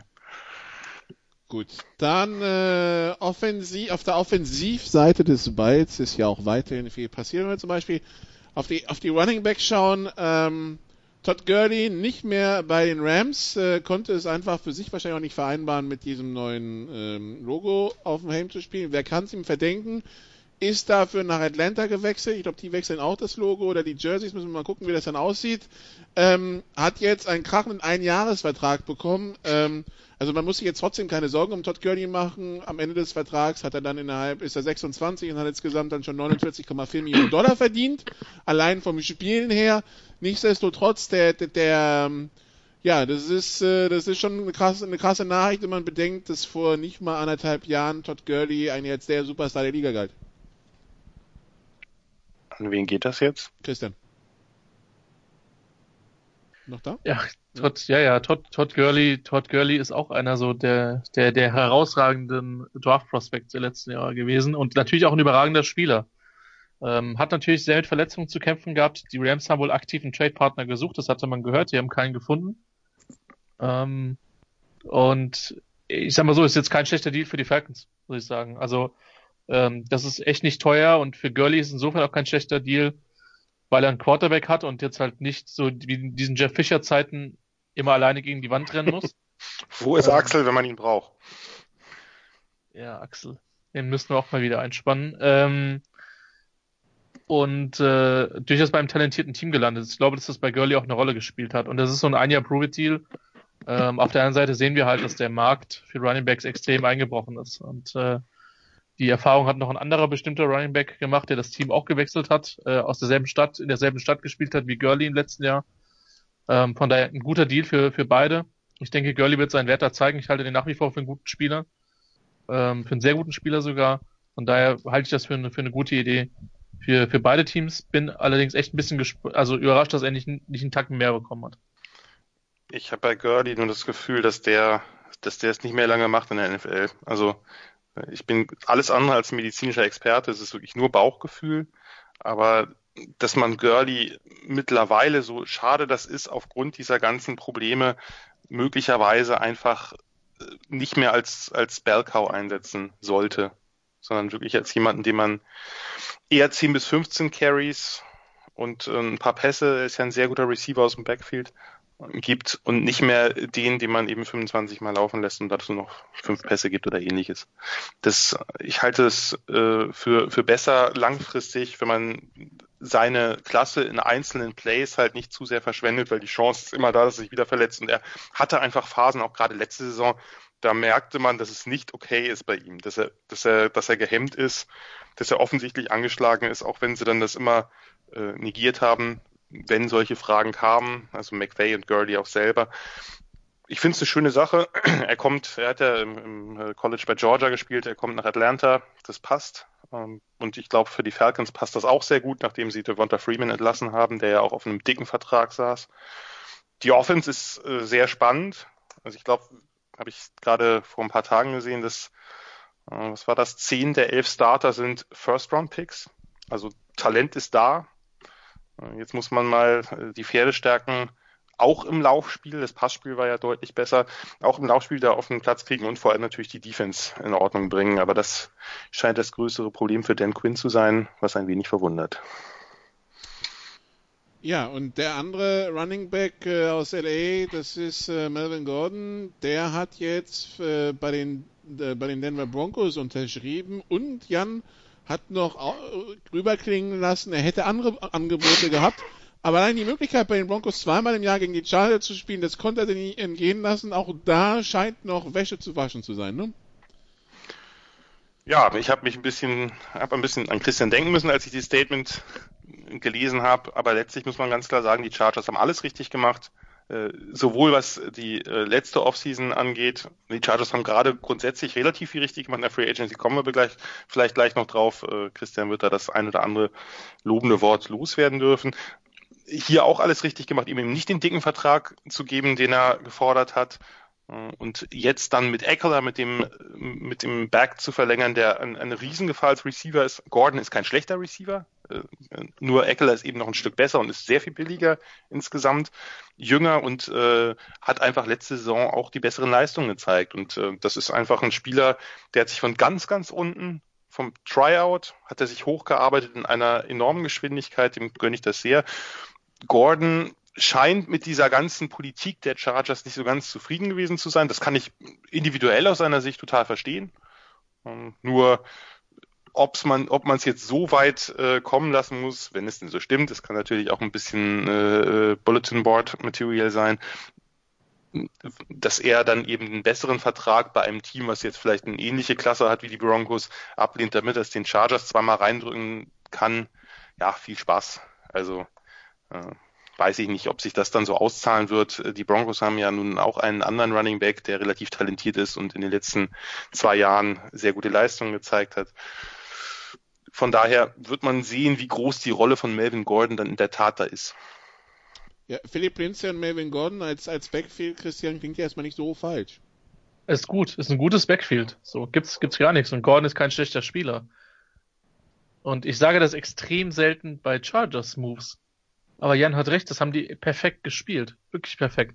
Und Gordon hätte einen reasonable Deal bekommen zum Ende, Ende 2018. Dann ist er, äh, ja, hat er nicht gespielt. Ähm, dann ist er zurückgekommen.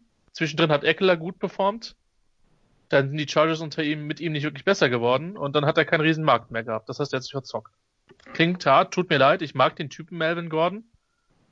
Ähm, aber das ist dann, ist dann schade. Er hat für mich bei den Chargers was man bei ihm nicht vergessen darf, Gordon war nie jemand, der jetzt absolut ähm, eine Mannschaft tragen musste. Ähm, er hat immer einen sehr talentierten Quarterback gehabt. Die Chargers hatten immer ein gutes, gutes Skillcore außerhalb von ihm. Ähm, also, und es ist ein Denver, klar, Denver hat auch Talent, so mit, mit Fant, ähm, mit Sutton, äh, Sutton genau. Ähm, und wie gesagt, Quarterback ist da jetzt noch ein bisschen unsicher, wie es wie es da aussieht. Aber das wird halt spannend. Und Lindsay ist halt auch jemand, wo ich sage, der hat halt auch schon viel gezeigt, um ihm, sag ich mal, einige Carries wegzunehmen.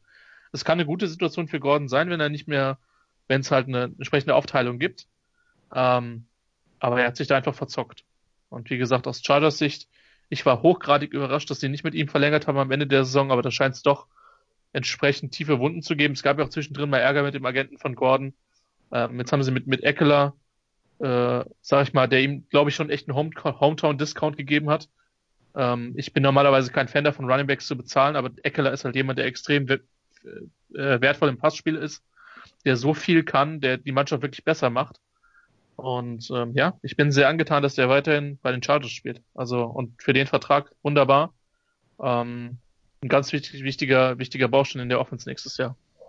Und die Chargers können natürlich jetzt auch im Nachhinein froh sein, dass Gordon den Reasonable Deal, wie du ihn genannt hast, nicht angenommen hat, weil so kommen sie noch besser raus aus der Nummer. Klar, logisch, das ist jetzt noch für die deutlich günstiger. Nach der, nach der 18er Saison hätte das halt auch jeder verstanden, aber spätestens mit dem Aufblühen von Eckler 19 und den, sag ich mal, überdurchschnittlichen bis durchschnittlichen Leistung von, von, äh, von Gordon, dann war es relativ klar, dass ein Value von Woche zu Woche fast immer mehr gesunken ist. Aber generell Running Backs irgendwie, Jan bleibt die Position, wo, wo es von einem Jahr aufs andere dann doch viele Unterschiede gibt und man sich irgendwie nicht vorstellen kann, dass die dauerhaft wirklich die ganz großen Verträge bekommen, verglichen mit anderen Positionen. Ne? Ja, das, ich glaube, der Trend wird sich halt noch, noch verstetigen. Das ist jetzt ein, ein Trend der letzten Jahre, dass man sieht, dass viele dieser Monster Running Back Verträge ein Team lähmen oder lähmen können. Also die Rams äh, sind nicht umsonst aus dem Gurley-Vertrag ausgestiegen. Der Vertrag von Zeke Elliott in Dallas ist natürlich weiterhin da, aber der macht jetzt in anderer Hinsicht Probleme. also Cap-Probleme, dass man eben dann den einen oder anderen wichtigen Spieler nicht halten kann. Äh, das heißt natürlich nicht, dass Zeke Elliott kein wichtiger Spieler ist. Ich bin ja äh, weiterhin Running Back-Fan, nur man muss natürlich gucken, in welchem Preisrahmen man das macht. Das ist so ein bisschen was wie mit, mit, mit Guards letztlich, wenn man so will. Das sind auch wichtige Spieler, aber die haben vielleicht nicht die überragende Bedeutung wie einige andere Positionen, vor allem nicht mehr sagen. Also Running Backs äh, haben äh, früher natürlich eine deutlich, deutlich größere Relevanz für den Teamerfolg gehabt, als sie das heutzutage haben. In den meisten Fällen. Es gibt natürlich Ausnahmen. Äh, Derrick Henrys Playoff Run ist uns allen ja noch im Gedächtnis es wird sich sicherlich äh, weiterhin ent so entwickeln, dass Running Backs nicht mehr die großen Verträge kriegen, vielleicht auch in der Draft nicht mehr so weit vorne äh, gezogen werden. Das ist mit wenigen Ausnahmen und einem sehr, sehr guten Jahrgang, also dem von Ned McCaffrey, Mixon, Hunt und so weiter, Camara Jahrgang, von solchen einzelnen Ausnahmen gesehen war das eben schon der Trend der letzten Jahre und der wird sich eben, der wird sich eben noch ein bisschen verstärken und das wird natürlich auch dazu führen, dass das Talent auf der Position möglicherweise nicht mehr so groß ist, dann in ein paar Jahren, wie es jetzt noch ist. Äh, einfach deswegen, weil natürlich Spieler darauf reagieren und dann vielleicht eher Defensive Back werden oder sich zum Receiver umschulen lassen, soweit das dann möglich ist. Also früh in ihrer Karriere, in der Highschool oder ähnliches. Das kann sein. Running Back wird natürlich einen gewissen Wert behalten, ganz klar. Also das, äh, man kann ohne Running Back gewinnen, aber es ist wahrscheinlicher, wenn man einen guten hat und äh, einen guten Variablen hat. Und da haben die Chargers halt für relativ wenig Geld, also vier Jahre, 24,5 Millionen, 15 Millionen äh, Guaranteed, das ist, das ist sehr, sehr wenig. Das ist ein super Deal und äh, das ist nicht der einzige sehr, sehr gute Deal, den die Chargers in diesen Wochen gemacht haben. Okay. Dann äh, also so viel zu den Running Backs, Christian. Ähm, keine Änderungen, zumindest in der, in, in der Aufstellung. Gibt's, gibt's in Dallas, allerdings, äh, man hat fleißig Verträge verteilt, also Mary Cooper äh, jetzt einen fetten Vertrag gegeben, äh, Dak Prescott noch keinen, aber Dak Prescott erstmal den, den Exclusive Franchise Tag gegeben, das heißt, ähm, äh, also man kann gar nicht verhandeln, ist, man könnte keine zwei Erstrunden-Picks abdrücken. Das wird wahrscheinlich 28,6 Millionen bringen für Dak Prescott. Ähm, Mary Cooper dieses Jahr 12 Millionen, Ezekiel Elliott 10,9 Millionen, Zach Martin 15 Millionen, Tyron Smith 13,5 Millionen, Travis Frederick 12 Millionen. Die sechs Spieler alleine kosten zwar 90 Millionen, Cap Number 2020 198 Millionen. Das heißt, die sechs Spieler machen fast die Hälfte aus. Und die übrigen 47 plus 10 Practice Squad sollen sich bitte den Rest teilen. Bei dem, bei dem Kassenzettel muss die Offense dann 2020 aber auch spuren im Vergleich zur Defense, weil also sonst ist dir das Geld ja nicht wert. Und das heißt, über kurz oder lang, die Cowboys werden ein kleines Cap-Problem haben. Das ist zu vermuten, ja. Wobei sie erstmal, ist, ich glaube, es ist schon wichtig, dass sie die beiden essentiellen Spieler für ihre Offense gehalten haben jetzt erstmal. Wobei ich schon ehrlich gesagt immer noch überrascht bin, dass es immer noch kein Long-Term-Deal für äh, Prescott äh, hinbekommen haben. Ähm, das hat mich dann schon äh, irritiert. Und äh, Cooper hat ja offensichtlich bei den Cowboys für weniger unterschrieben, als er für einen äh, NFC East-Konkurrenten in Washington unterschreiben hätte können, nach allem, was man gehört hat. Ähm, eine gute Sache. Jetzt haben sie noch Gerald McCoy von den äh, Buccaneers geholt. Oder war er bei den gerade überlegen, ja. Ähm, also, die müssen liefern. McCoy war, jetzt bei den, McCoy war jetzt bei den Panthers, der war, war Stimmt. zu Beginn bei den Buccaneers. Stimmt, ja. ja. Aber er ist halt eine, er ist halt eine Buccaneers-Ikone. Genau. Das ist er äh, definitiv. Genau, und ich wollte schon sagen, er war doch letztes Jahr woanders und ich konnte es aber gerade nicht mehr sagen, wo. Ähm, von daher danke für die, für die Ergänzung.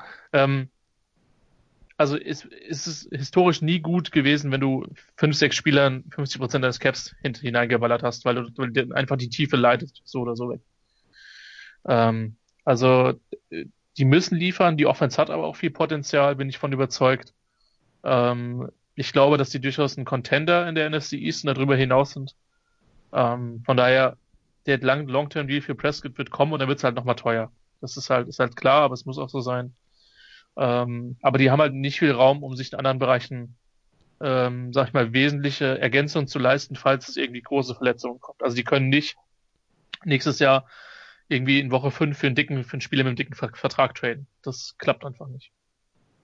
Das könnte, und man, ja. und man äh, kann natürlich äh, Keyspieler, Schlüsselspieler in der Defense nicht verlängern. Wie eben Byron Jones jetzt. Kommen wir vielleicht gleich zu, aber das ist halt eben auch Teil des Problems. Die Offense muss das tragen jetzt. Ja, also du musst, du musst, die, die Offense muss jetzt halt 30 Punkte aus dem Board knallen, mindestens jedes Spiel so gefühlt, ne? Ja.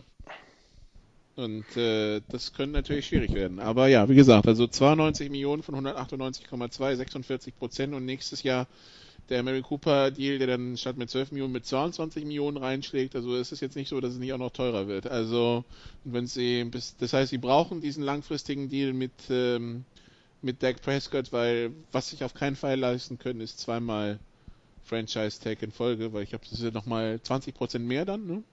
Ja, das heißt, wir sind dann bei 35 Millionen oder so. Das das passt dann auf keinen Fall mehr. Gut. Ähm, ein Trade haben wir noch, der interessant ist, offensivseitig, ist, dass jetzt äh, Jan Stephen Dick, Stefan Dix äh, bei den Bills spielt. Wir hatten letztes Jahr im Herbst schon ein bisschen Drama wahrgenommen aus Minnesota rund um die Personalie Stefan Dix. Ähm, das hatte sich dann wieder beruhigt, aber irgendwie, ich glaube, jetzt ist er doch glücklich, woanders ge gelandet zu sein.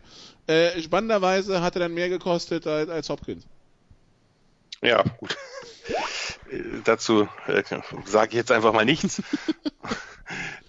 ja, ich, ich habe diese ganze, dieses ganze Problem von Dix ehrlich gesagt nie verstanden. Ich bin da aber auch nicht so tief drin, dass ich äh, glaube, es, es unbedingt verstehen zu müssen.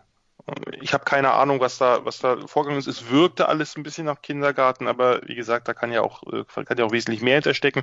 Ich habe, ich hätte diese Rolle bei den, bei den Vikings habe nicht den Eindruck gehabt, dass er da besonders schlecht gelitten ist. Aber gut, ähm, jetzt hat er eben, ist er natürlich der, der Spieler, den die Bills unbedingt haben wollten, um ihren Passangriff zu verstärken, um Allen eben jetzt wirklich äh, nochmal mehr alle Waffen zu geben, um zu, äh, um zu glänzen.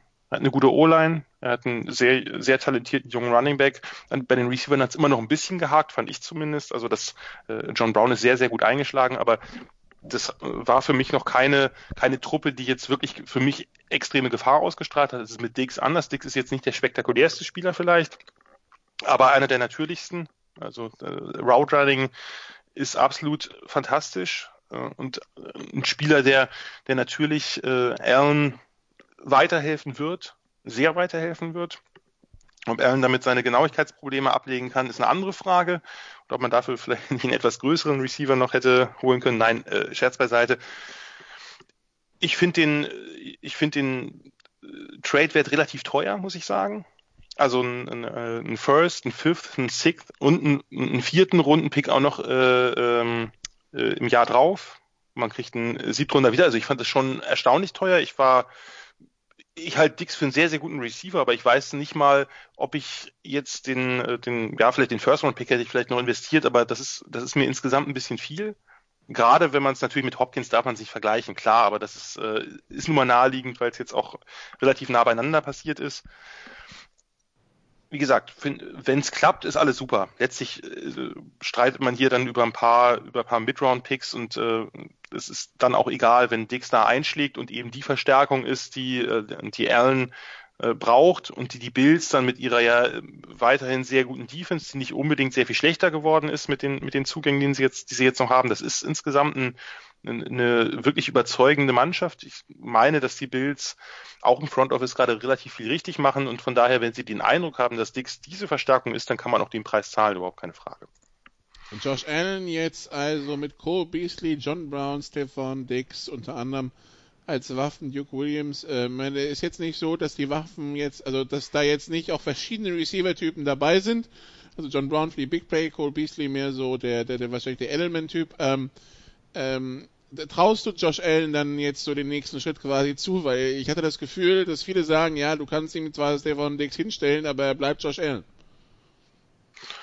Er wird Josh Allen bleiben. Die Frage ist, ob er sich verbessern kann nach zwei Saisons ist ja jetzt noch nicht gesagt, dass das jetzt das Ende der Fahnenstange ist für Allen. Ich habe weiterhin so meine Bedenken. Er hat mich allerdings, muss ich sagen, in vielen Punkten ähm, positiv überrascht. Äh, ich hätte gedacht, dass er wesentlich mehr äh, der, der Hot and Cold Quarterback ist, der dann eben vor allem über Big Plays kommt mit seinem, mit seinem Riesenarm. Das ist nicht unbedingt der Fall gewesen. Der hat sich äh, im, im Short- und Intermediate Passing Game deutlich, deutlich verbessert und ist eben natürlich auch immer eine Gefahr als Läufer. Aber äh, für, für die, für einen wirklich tiefen Playoff-Run bin ich, bin ich skeptisch. Ich kann mir gut vorstellen, dass dieses Team erneut in die Playoffs mitspielen wird. Die Defense ist, wie gesagt, sehr, sehr, sehr gut. Äh, gefällt mir unglaublich, was sie da machen, auch schematisch. Und die Offense wird sich, wird sich sicherlich nicht deutlich verschlechtern. Von daher, ähm, Dix ist da eine absolut, absolut dringende Verstärkung. Und ich würde es auch nicht ausschließen, dass die Bills später in der Draft nochmal nach, nach dem Receiver gucken. Wie gesagt, diese Klasse ist extrem tief. Gut, so viel haben sie ja gar nicht später. Die haben ja, haben ja da einiges rausgehauen. Äh, mal abwarten, aber ich würde es nicht ausschließen weil man eben vielleicht noch einen, noch einen etwas größeren Receiver oder vielleicht noch einen, noch einen Tight neben, neben Knox haben will oder ähnliches, weiß ich nicht. Ähm, aber das ist ein Team, was, was dabei sein kann, wenn Allen keine großen Rückschritte macht. Okay, also das äh, der eine Trade, der, der für Schlagzeilen gesorgt hat, ein anderer Trade, der für Schlagzeilen gesorgt hat, Christian, den haben wir schon vorhin angesprochen. Es geht um die Forrest Buckner, den Dienliner der San Francisco 49ers. Die Niners, die halt mit ihrer Monster-D-Line äh, Lee Ford, Eric Armstead, Armstead und dann äh, Nick Bosa, der wahrscheinlich auch irgendwann nochmal ein paar, paar Dollar mehr haben will, halt vier Mega-Talente hatten, aber halt äh, sonst wahrscheinlich in, in, in die Dallas-Situation geraten wären, dass sie 50% oder mehr ihres Salary Caps allein für ihre vier D-Line-Starter hinstellen müssen. Äh, jetzt hat man sich also entschieden, Eric Armstead wegzutraden nach Indianapolis, die den 13. Buckner. Pick, äh, Buckner. Äh, DeForest Buckner, Entschuldigung. Nicht Eric Armstead. Äh, DeForest Buckner äh, wegzutraden für den 13. Pick. Wahrscheinlich war das Angebot der Colts dann auch zu verlockend, um dann Nein zu sagen, ne? Ja, und ich meine, da sieht man halt, dass sich das auszeichnen kann, wenn man wirklich nicht so stark positionsbezogen draftet. Die 49ers haben dann in den letzten Jahren ein paar Mal viel Value mitgenommen mit sehr, sehr guten Spielern. Ähm, und es ist klar, dass du nicht allen von diesen Spielern einen Vertrag geben kannst, einen langfristigen, wenn sie aus dem Rookie-Deal raus sind oder kurz davor sind. Ähm, du kannst die aber dann wieder in Kapital umsetzen. Und das haben die gemacht. Ich finde, es ist ein guter Deal für beide. Ich mag beide Spieler. Äh, ich mag den Spieler. Natürlich ist es für die, für die äh, 49ers ein Riesending, noch einen First Rounder da zu haben in dem Spot. Ich habe übrigens bei John Lynch wirklich das Gefühl, dass es sehr starke Wellenbewegung gibt, was so das Front Office von San Francisco betrifft. So, es gibt irgendwie gefühlt jedes zweite Jahr wird draufgehauen und jedes zweite Jahr ist es sehr gut. Wobei, ich meine, jetzt waren sie im Super Bowl, das hat ihn jetzt ein bisschen unangreifbarer gemacht. Ähm, aber generell hat er, glaube ich, in den letzten Jahren wirklich bis auf wenige Fehlschläge, äh, Foster fällt da, fällt mir da als erstes ein, ähm, insgesamt einen sehr, sehr guten Job gemacht. Und jetzt auch wieder bei dem, bei dem Trade. Mir gefällt das eher aus der Sicht von der, von der 49ers Seite, auch wenn er für, für Indianapolis auch sicherlich einen enormen Gegenwert hat. Die 49ers. Und selbst, ja. also ganz kurz, und selbst, klar, bei Foster lag er daneben, aber er hat ihn an einem Spot gepickt, er hat ihn ja nicht sehr früh gepickt. Ich finde, da konnte man das Risiko absolut gehen und das ist eben so, wenn du dieses Risiko nimmst, dann kann es halt auch mal schief gehen. Also ich fand selbst den Pick da eigentlich relativ nachvollziehbar. Also ich, insgesamt muss ich sagen, äh, Lynch hat mich echt überrascht. Also ich hätte nicht gedacht, dass der so einen guten Job macht. Man könnte, finde ich, am ehesten noch Solomon Thomas äh, erwähnen, der bisher noch nicht so durchgestattet ist, wie zumindest ich das dachte. Äh, allerdings ähm, hat er ja jetzt die Chance. Es ist ja ein, ein Spieler ja. vor ihm aus der Rotation ist weg und jetzt kann er sich beweisen und vielleicht, wer weiß, vielleicht explodiert er ja. Die 49ers, die vorher einen Pick in den ersten vier Runden hatten, nämlich an der 31, ähm, Jetzt haben sie 13 und 31 Jahren. Was meinst du, Spieler oder, oder zu mehr Picks machen, wie es andere vor ihnen schon mal getan haben? Ich würde das relativ flexibel und danach, also man kann ja nur runtertraden, wenn irgendwer hoch will und das vielleicht auch, und das hängt dann auch noch mit dem eigenen Board zusammen. Also wenn du jetzt zum Beispiel einfach einen Spieler hast, der deutlich über allen ist, dann nimmst du so ein Angebot vielleicht nicht an. Wenn du jetzt fünf eher gleich gerankte hast, dann gehst du vielleicht ein paar Spots runter oder am besten sogar wenn du zehn halbwegs gleich gerankte hast. Ist eher selten in der, in der ersten Runde, aber durchaus möglich. Ich würde da ganz flexibel rangehen. Natürlich kann man, äh, kann man jetzt einfach zwei Spitzenspieler nehmen, äh, zwei wirkliche First-Round-Talente, an, an 13 halt vielleicht, vielleicht einen der besten Receiver und an 31 gucken. Man hat ja einen relativ guten und äh, ausgeglichenen Kader. Das ist ja dann immer der Vorteil, weil man dann nicht so stark Need picken muss. Dann kann man gucken, ob irgendein Spieler überrascht fällt, weil der vielleicht bei, muss ja nicht unbedingt bedeuten, dass der bei allen anderen nicht gemocht wird. Das kann ja sein, dass wirklich viele Teams ihn als zweiten oder dritten auf dem Board hatten, aber dann eben ihre erste Wahl genommen haben. Und dann kann man halt irgendwen abgreifen, der vielleicht doch vom Talentlevel ein bisschen höher ist. Wenn sie ein sehr gutes oder ein gutes Angebot kriegen und das äh, da jetzt kein so klares Ranking haben, dann werden sie natürlich noch ein, zwei Picks sammeln. Äh, kann man ja gerade in der ersten Runde ganz gut, wenn man runtergeht, dann kriegen sie mindestens, also für den 31er, beim 13er natürlich noch mehr, den 31er kriegen sie mindestens dann einen Drittrunden-Pick äh, zu dem, zu dem äh, Zweitrunden-Pick, wenn sie dann aus der ersten Runde raustraden. Das ist eigentlich eine komfortable Situation, vor allem, weil man ja weiß, dass das Team grundsätzlich steht. Jetzt hat man, Receiver könnte man sicherlich noch was tun. Jetzt hat man natürlich mit Emmanuel Sanders sich da eine, eine sehr gute Alternative, relativ, äh, den hat man verloren, Entschuldigung, jetzt war ich schon, war ich schon beim nächsten Team. Ähm, da muss man auf jeden Fall was tun. Das heißt, der erste Pick, äh, der könnte durchaus für einen Receiver gehen und da gibt's ja ein paar, paar gute und wenn einer davon fällt, ähm, ob das Judy, ob das Lamb oder ob das Rux ist, äh, könnte ich mir durchaus vorstellen, dass die Niners dazuschlagen. Wenn ich wundert, was Emmanuel Sanders ist, Emmanuel Sanders ist jetzt bei den Saints. Ähm. Und für einen Vertrag, der nicht sehr teuer ist. Gut, Sanders ist jetzt nicht mehr der Jüngste, aber ist ein hervorragender Route Runner und glaube ich wird den Saints dann eine ganze Menge bringen, weil sie hinter Mike Thomas ja äh, ein bisschen eine kleine Lücke hatten. Was sagt GM Christian Schimmel zur, zur Draft-Situation der Niners? Ich habe gerade überlegt, ob die NFL-Teams so dämlich sind und Isaiah Simmons bis 13 auf dem Board lassen, den Clemson Defensive Weapon und dann einer für ihn hochtradet. Ähm, wobei, wenn ich dann 49ers bin, dann pick ich ihn halt einfach. Sagen, oder die, so. die 49ers nehmen ihn für sich selbst dann. Also. Ja. Das ist so ein Dann Spieler, hätten sie ein sehr, sehr, sehr, sehr athletisches Linebacker-Core, was ja vorher schon den einen oder anderen eher athletischen Spieler drin hat. Ich habe als Quarterback noch weniger Bock gegen diese Front Seven zu spielen als so schon. Ja. ja. Isaiah Simmons ist krass. Also der ist wirklich, wirklich, wirklich krass. Ich habe ich hab keinem Linebacker auch nur also ich glaube, CJ Mosley hatte ich irgendwann mal so in der Nähe gegradet wie ihn. Ähm, äh, ich kann das spoilern, weil Roman meine Meinung, Meinung zu dem Spieler tatsächlich kennt. Ähm, ist, die sind auch in der Position, wo, wo ein Run of Tackles starten könnte. Das ist halt auch so das Ding, äh, dass ich mir gut vorstellen kann, dass, dass da ein Run losgeht. Also, die sind, glaube ich, in der komfortablen Position, im guten Spot, wenn sie runter wollen. Oder wenn halt so ein spezielles Talent wie, wie Sims fällt, ähm, oder da tatsächlich ihr Nummer 1 Receiver noch da ist, auch da wird es massive Debatten geben, wer das denn eigentlich ist. Und das wird bei den Teamboards sehr, sehr unterschiedlich sein, weil die Teams dann logischerweise auf sehr, sehr unterschiedliche Sachen Wert legen. Ähm, also prinzipiell ist das ein guter Spot und ich glaube schon, dass es durchaus sinnig ist, nochmal Picks einzusammeln. Ähm, auf der anderen Seite sind die 49ers im Win-Now-Modus und sie sagen, uns fehlt vielleicht noch eins, zwei Spiele, um, ähm, um noch, noch besser zu werden. Von daher, die haben schon viele Möglichkeiten. Ich persönlich würde aber vermutlich an deren Stelle schon äh, wenn ein gutes Angebot auf den Tisch geht ähm, und jetzt kein absoluter Traumspieler, den ich in den Top 3 oder Top 4 gegradet habe, äh, da ist, würde ich vermutlich dann auch eher runtergehen. Ich würde es übrigens auch nicht ausschließen, zumindest nicht komplett, dass die Niners auf Tackle gehen als Nachfolger für Staley.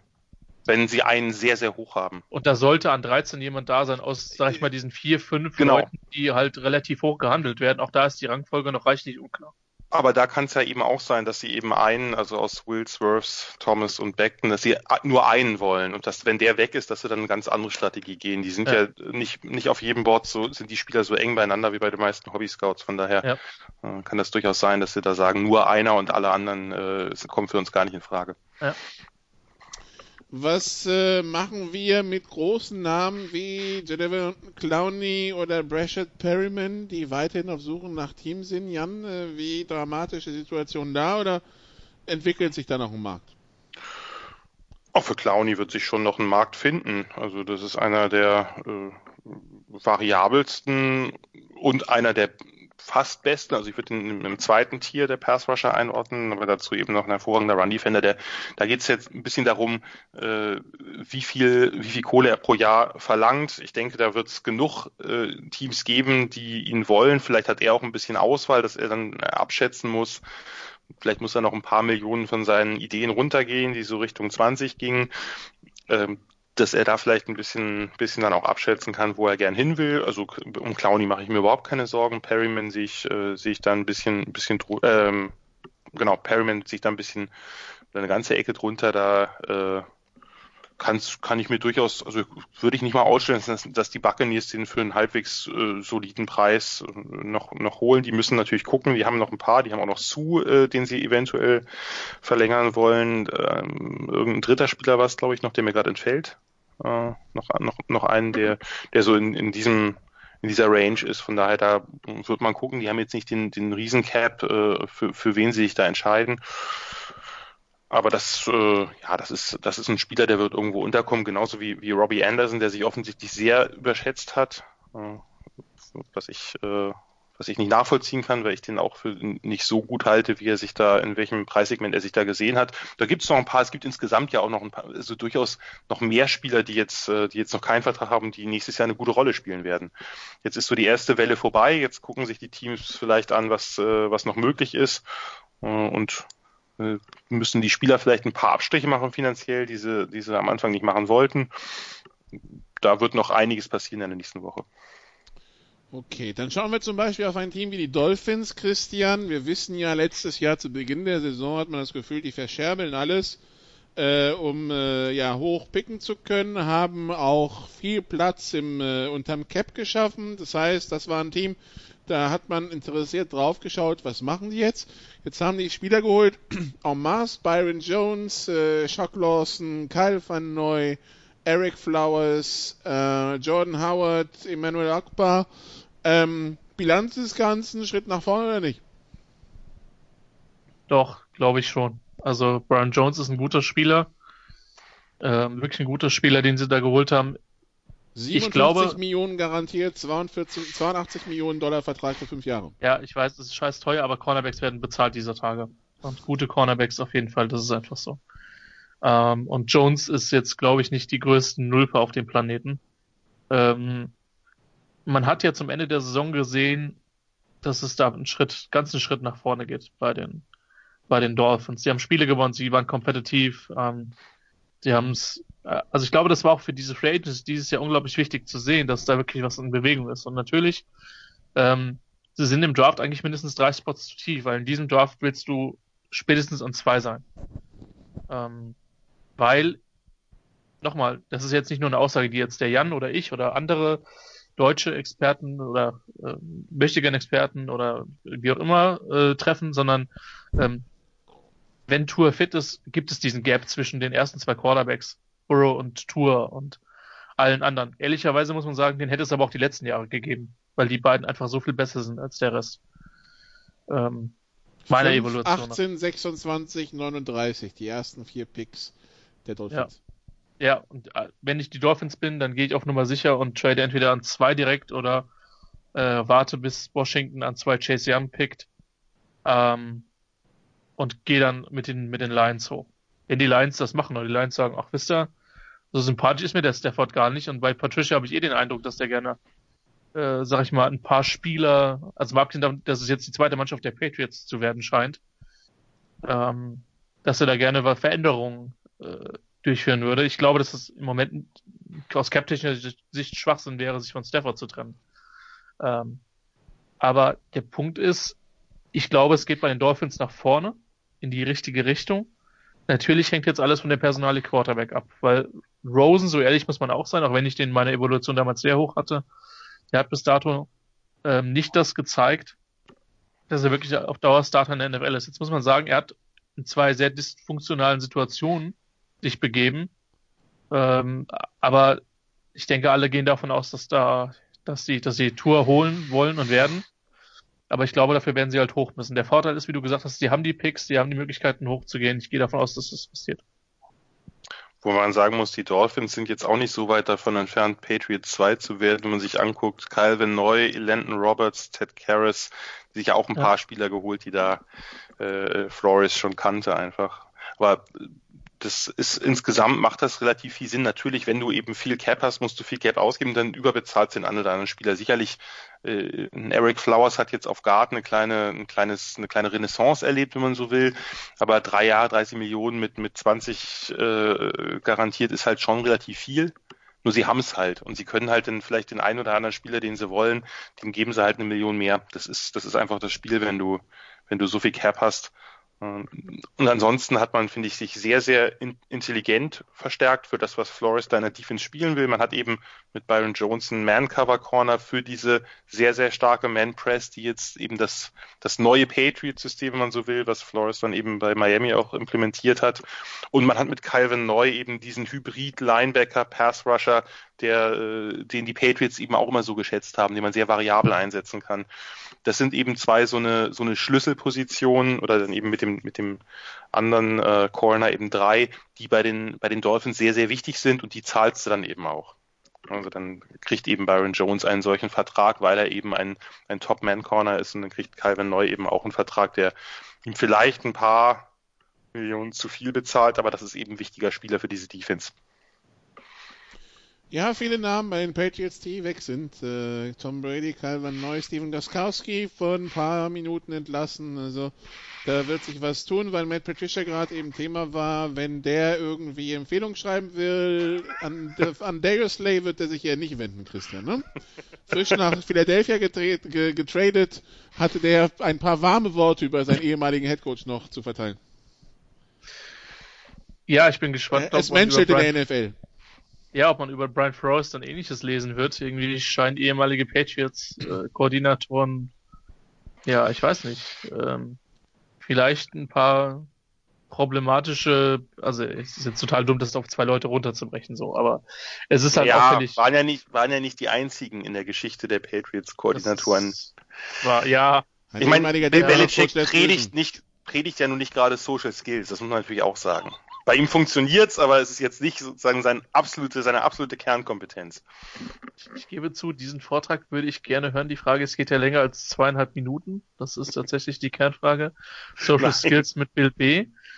ähm, aber äh, diese Geschichte mit, mit Hopkins und, und Bill O'Brien, er war ja auch nicht der Erste. Also Hopkins war in der Texans, Texans-Team nicht der Erste, der dann äh, der von Problemen berichtet hat, um es mal so vorsichtig zu stellen. Und die Worte von Slay sind krass. Also wirklich krass. Habe ich so in der Liga auch selten gesehen. Also, und das von einem, einem deiner wichtigsten Spieler, heftig. Also, immerhin, die, die, die Lions haben noch, haben noch ein bisschen Gegenwert bekommen, aber dieser Gegenwert hat natürlich auch unter der Beziehung gelitten, weil Slay wohl offensichtlich klar gemacht hat, dass er keinen Fuß mehr äh, in einem, in einem Lions-Trikot auf dem Footballplatz setzen wird. Zumindest nicht in Detroit Lions-Trikot. Schließt ja nicht aus, dass er irgendwann mal in Braunschweig aufläuft oder so. Also, für die, die es nicht mitbekommen haben, Darius Slay, der in einem Radiointerview gesagt hat, shoot, I didn't have that much respect for Matty P as a person. It was hard for me to play for him. Das Ganze geht auf 2018 zurück, als irgendwie äh, Slay ein Bild gepostet hat auf Social Media, er zusammen mit dem Receiver. He told me in front of the whole team in the team meeting room, showed clips of me in practice. Getting a ball caught on me or so in practice. I posted a picture of a wide receiver on social media and he told me, stop sucking this man's private. Ähm, vor aller, vor versammelter Kapelle. Gut, und anscheinend, ähm, ja, kam das bei Darius, also das äh, scheint jetzt noch zwei Jahre etwas so zu etwas geladener Stimmung zwischen den beiden zu, zu, geführt zu haben. Und äh, so sehr er sich bei Detroit und der Stadt bedankt hat, so wenig war dann der Dank in Richtung Matt Patricia zu spüren. Ja, so, so ist das halt in der NFL, ja, ne? Ja, es war auch sehr schön, als, als Desmond Trufant äh, da unterschrieben hat bei den Lions, dass er das als Anlass genommen hat, nochmal sehr deutlich in den sozialen Medien auf seinen hoffentlich jetzt wirklich bevorstehenden Trade hinzuweisen.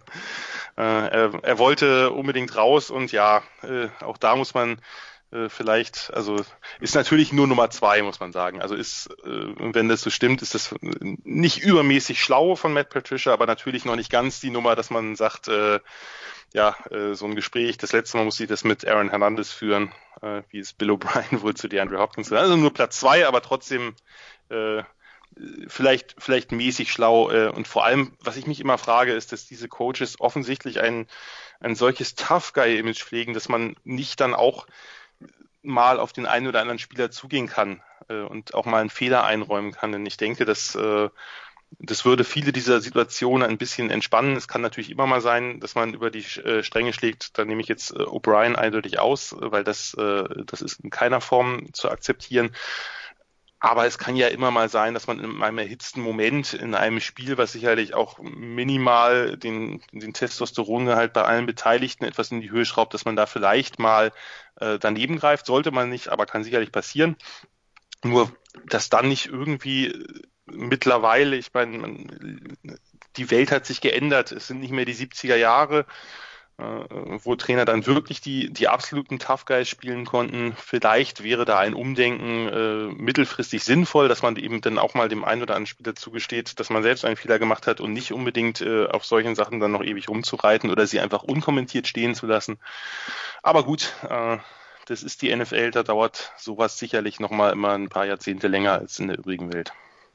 Wo, wobei Nikola dieses, dieses Tough Guy ähm, diese Haltung, die ist uns ja in deutschen Breitengraden auch schon mal äh, durch das über den über den Ja, GFL, GFL-Zitate, bitte. Ähm, ob das, na, das kannst du ja nicht bringen. Ähm, außer bei einem bestimmten Linebacker, der mal bei der Ole Miss gespielt hat und den du evaluiert hast und der jetzt bei den Rebels äh, spielt. Ähm, nein, aber auch von Coaches, Nikolai, man muss nicht sagen, das muss Don't nicht go zwingend for the motherfucking ball, go for the motherfucking hit. signed Rory Johnson. Ähm, äh, Na, nachdem, Also, nachdem, das nachdem, klingt- einer, das nachdem, einer seiner, nachdem einer seiner Mitspieler den, ähm, den, den, den Ballträger halt ins Ausgeschoben hatte. Das klingt nach ein bisschen nach dem guten Greg Williams und äh, If You Kill the Body und so weiter. ja. Äh, aber äh, ja, gut, aber über solche Leute müssen wir ja nicht noch länger reden. Nein, aber der das Punkt ist, ich Meinung hab's halt klar. schon bei, bei, bei Coaches erlebt und die Frage ist halt immer, ob das dann wirklich in jetzigen Zeiten der smarte Move ist oder ob du halt ein bisschen Empathie hast für Leute, die in einer komplett anderen, sorry Nikola, du bist ein Soziolog unterwegs, dass du, dass die Leute da halt, die in einer komplett anderen Sozialstruktur aufgewachsen sind, vielleicht etwas andere Umgangsweisen haben ähm, und du vielleicht nicht nur von deinem eigenen Norm Normativ ausgehen darfst. Und ich weiß nicht, ob das so passiert ist, aber ich meine, allein die Aussage von, die, Jan hat es ja jetzt nur in einem Nebensatz erwähnt, diese Geschichte vom O'Brien und Hopkins, also wenn da nur irgendwas dran sein sollte, wie gesagt, ich bin der Meinung, da musst du eigentlich, ja, fast zu sagen, musst du ihn eigentlich rausschmeißen, so. Aber, ähm, gut. Ähm, Ich denke mal, der General Manager wird dann ein ernstes Wortchen mit dem Headcoach gewechselt haben. Ja, ja, ja. Ich hoffe, der Spiegel war groß. In die stille Ecke. Gott, also liebe Texans-Fans, wir mögen euch. Wir hassen nicht die Texans, aber es, es passieren absurde Dinge in der NFL. Und äh, deswegen, wir, wir, wir versuchen sie mit Humor zu ertragen. Wir hoffen, ihr könnt das auch. Nee, wahrscheinlich nicht so gut, aber es ist wieder mal ein sehr guter Beweis dafür, dass es im äh, Football noch viel wichtiger als im Fußball ist, dass man GM und Coach getrennt hält. Tja, Sagt das nicht Felix Magath, aber gut, das ist eine andere Story. Richtig. Oder jedem äh, Premier League Coach, aber anyway. Wir haben schon über so viele Personalien geredet, über verschiedenste Teams. Ähm, Jan, gibt's jetzt ein Team, über das wir nochmal extra reden müssen, weil es deiner Meinung nach einen super Job gemacht hat in dieser Free Agency? Ja, aber eigentlich muss ich dann den Blog an Christian übergeben, weil ich äh, würde wirklich sagen, dass es die Chargers sind. Ich mache es kurz und Christian kann dann länger äh, und ausführlicher vielleicht dazu nochmal Stellung nehmen. Aber wir hatten, wir hatten Eckler angesprochen. Äh, Sie haben, sie haben Henry getaggt, ihr Titan. Das ist irgendwann, dann kommen halt, dann kommen halt ein paar, paar sehr, sehr gute Signings und ein auch sehr guter Trade, nämlich äh, Trey Turner, äh, einen der besten Guards äh, gegen, gegen Russell Okung zu, zu, äh, zu traden mit den Panthers. Okung ist ein hervorragender Tackle, aber äh, älter und äh, nicht immer frei von Verletzungen. Trey Turner ist, äh, ist da sicherlich klar, der Position, Positional Value ist ein bisschen geringer, äh, deutlich geringer, aber äh, das ist trotzdem äh, ein hervorragender Spieler, der die, der die Line besser machen wird. Bulaga als Offensive Tackle, wenn man sich anguckt, was andere Spieler bekommen haben, äh, was eben ein Eric Flowers hat, auch in drei Jahre 30 Millionen, genau wie Bulaga. Bei Bulaga muss man auch ein bisschen gucken mit Verletzungen, aber das ist halt ein, ein Instant Upgrade, so er fit ist. Und gerade wenn man dann auch sich anguckt, was Halapulivati Vaitai äh, bekommen hat, fünf Jahre 50 Millionen, klar, der ist, äh, das ist äh, insgesamt ein anderer Vertrag, also da, äh, da kommen die Lions raus äh, nach ein paar Jahren.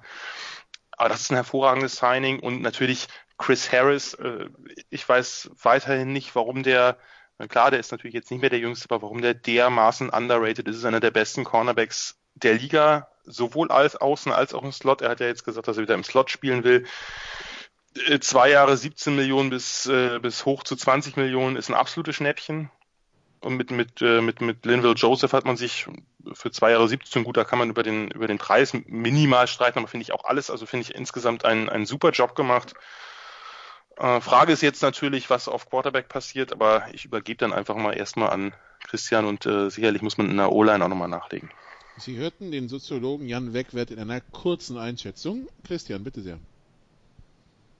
Nikola, manchmal hasse ich dich wirklich. Mir ist es ja gerade selbst aufgegangen, als ich geredet habe. Ja, es ist ja nicht so. Du, es ist nicht schlimm, die Leute haben Zeit, Podcasts zu hören. Von daher, so, so, so sehr wir ab und zu mal auf die Bremse drücken müssen, ich glaube, im Augenblick ist es eh egal, ob es anderthalb oder zweieinhalb Stunden geht. Also von daher ab dafür. Das, das Schlimme ist ja, ich bin ja auch Kommunalpolitiker und Kommunalpolitik ist ja nicht dann vorbei, eine Sitzung ist ja nicht dann vorbei, wenn alles gesagt wurde, sondern wenn alles von allen gesagt wurde. Ähm, in dem Fall, ich bin sehr froh mit den Moves, die die Chargers gemacht haben. Äh, insbesondere mit Bulaga und Troy Turner. Das sind zwei, ich will mir echt wünschen, dass man noch einen Tackle an sechs zieht. Ähm, ich habe da auch einen bestimmten Favoriten mit Andrew Thomas. Ähm, weil das einfach mein, mein Tackle 1 ist. Aber gut, die Chargers werden das dann schon evaluieren können. Ähm, von daher, ich bin sehr glücklich. Ein Team, was sich auch insgesamt eher auf der positiven Seite steht, was eine etwas, meiner Meinung nach, ruhigere Offseason hat, sind die Browns, die, glaube ich, ein paar ganz vernünftige Deals bis jetzt gemacht haben. Ich will jetzt gerade nochmal in die, in die Übersicht gehen, aber das ist mir, die sind mir auf jeden Fall aufgefallen.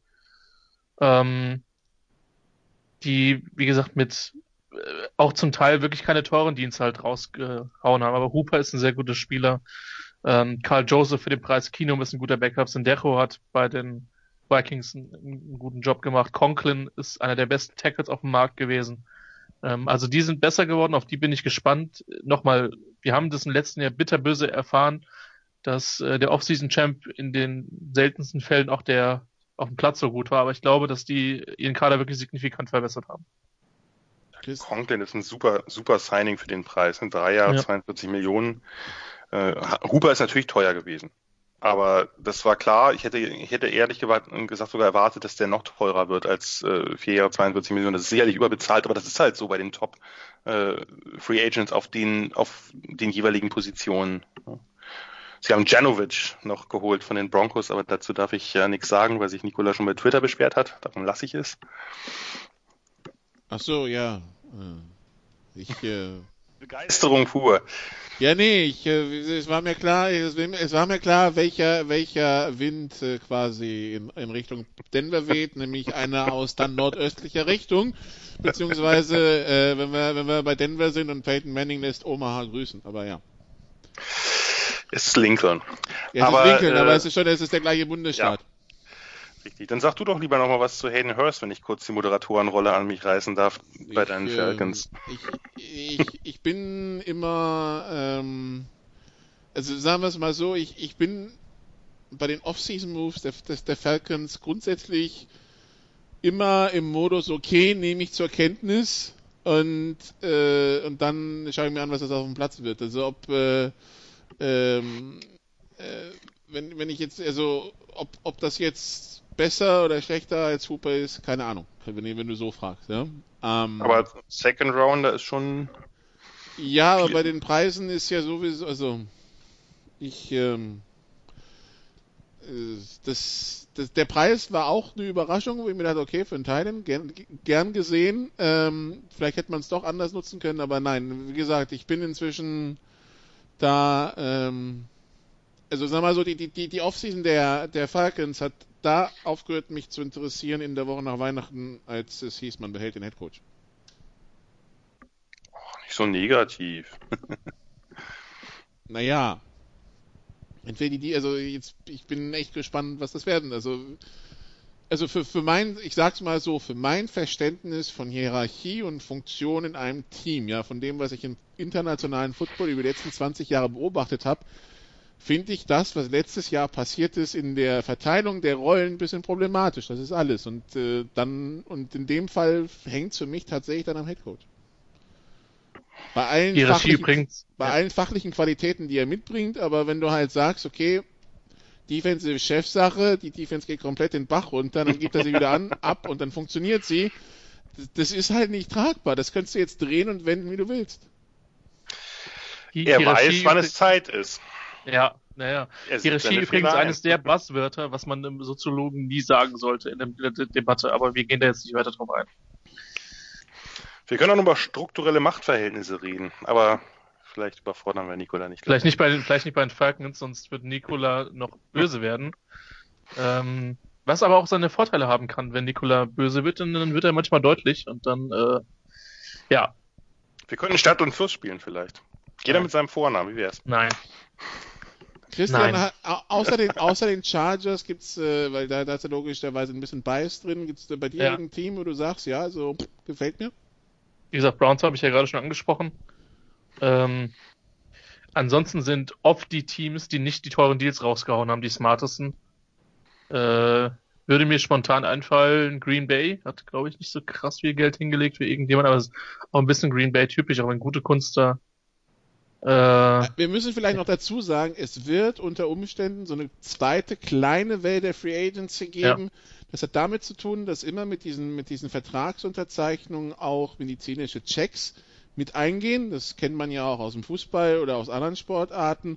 Das Problem an der Sache aber natürlich ist, dass aufgrund von äh, der Coronavirus-Einschränkungen, die auch in den USA jetzt äh, natürlich in den professionellen Ligen äh, gelten, äh, diese, diese Medicals nicht ohne weiteres machbar sind, weil A, Spieler ungern im Augenblick quer durch die Republik, durchs Land reisen und B, halt ähm, auch da eine gewisse Ansteckungsgefahr besteht. Das heißt, im Augenblick sind diese, die sind diese Medizinchecks erstmal ausgesetzt. Es gilt auch für die Verträge, die jetzt unterschrieben sind, dass da unter Umständen, wenn dann Medicals doch nicht funktionieren, dass diese Verträge dann annulliert werden können. Aber gerade für die nicht so ganz so großen Namen bedeutet das, dass sie halt sich in dieser Free Agency Welle wahrscheinlich gedulden müssen. und wenn du noch ein drittes Team haben willst, mir gefällt, dass Buffalo alles versucht, um Josh Allen zu helfen. Ja, sehr gutes, sehr gute Wahl. Gibt es Teams, die euch gar nicht gefallen haben am anderen Ende? Falcons Bears. Ist- Also, wie gesagt, bei, bei den Falcons ist das Foles-Ding noch nicht mehr das richtige Problem. Ähm, sondern dieser, dieser Jimmy Graham-Vertrag, der halt einfach irgendwie Okay. schwierig ist Bei den Bears. bei den Bears und äh, sag ich mal so, die, die Falcons-Deals, gut, ein Gurley finde ich eigentlich einen guten Deal, aber die anderen habe ich nicht wirklich verstanden. Ah, ansonsten, es waren halt so, ja, weiß nicht, Jan, vielleicht sagst du, ich habe nur einen heißen Kandidaten, wenn der von dir Na. nicht kommt, Jan, dann ja, Nee, sag du. Heraus. Detroit. Detroit. Detroit, Detroit meine, der, wäre. der, der, der Thomas, der Southern Reporter, ja auch schon mehrfach draufgehauen die letzten Wochen. Oder jetzt die letzten Tage, wie ich finde, halt absolut zurecht, aber vielleicht kannst du dazu noch was sagen, aber da waren auch echt ein paar komische, komische Sachen dabei. Ja, also kann ich, kann ich nur zustimmen. Also da war vieles komisch. Also der, der äh, Halapuli Vaitai äh, das Signing äh, ist teuer, auch wenn man den, auch wenn man den äh, inoffiziellen Teil des Vertrages nimmt. Jamie Collins hat deutlich abgebaut, drei Jahre 30 Millionen, weiß ich nicht, ob das äh, dementsprechend Trufan fand ich okay, zwei Jahre 21, das ist durchaus, das ist durchaus okay.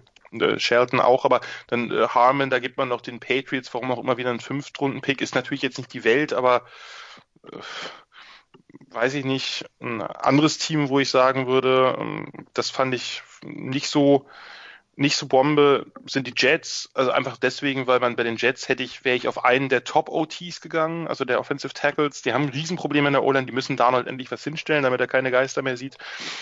Dann kommt dann George Fant für drei Jahre 27, mag sich alles auszahlen, finde ich jetzt auf dem Papier nicht besonders gut.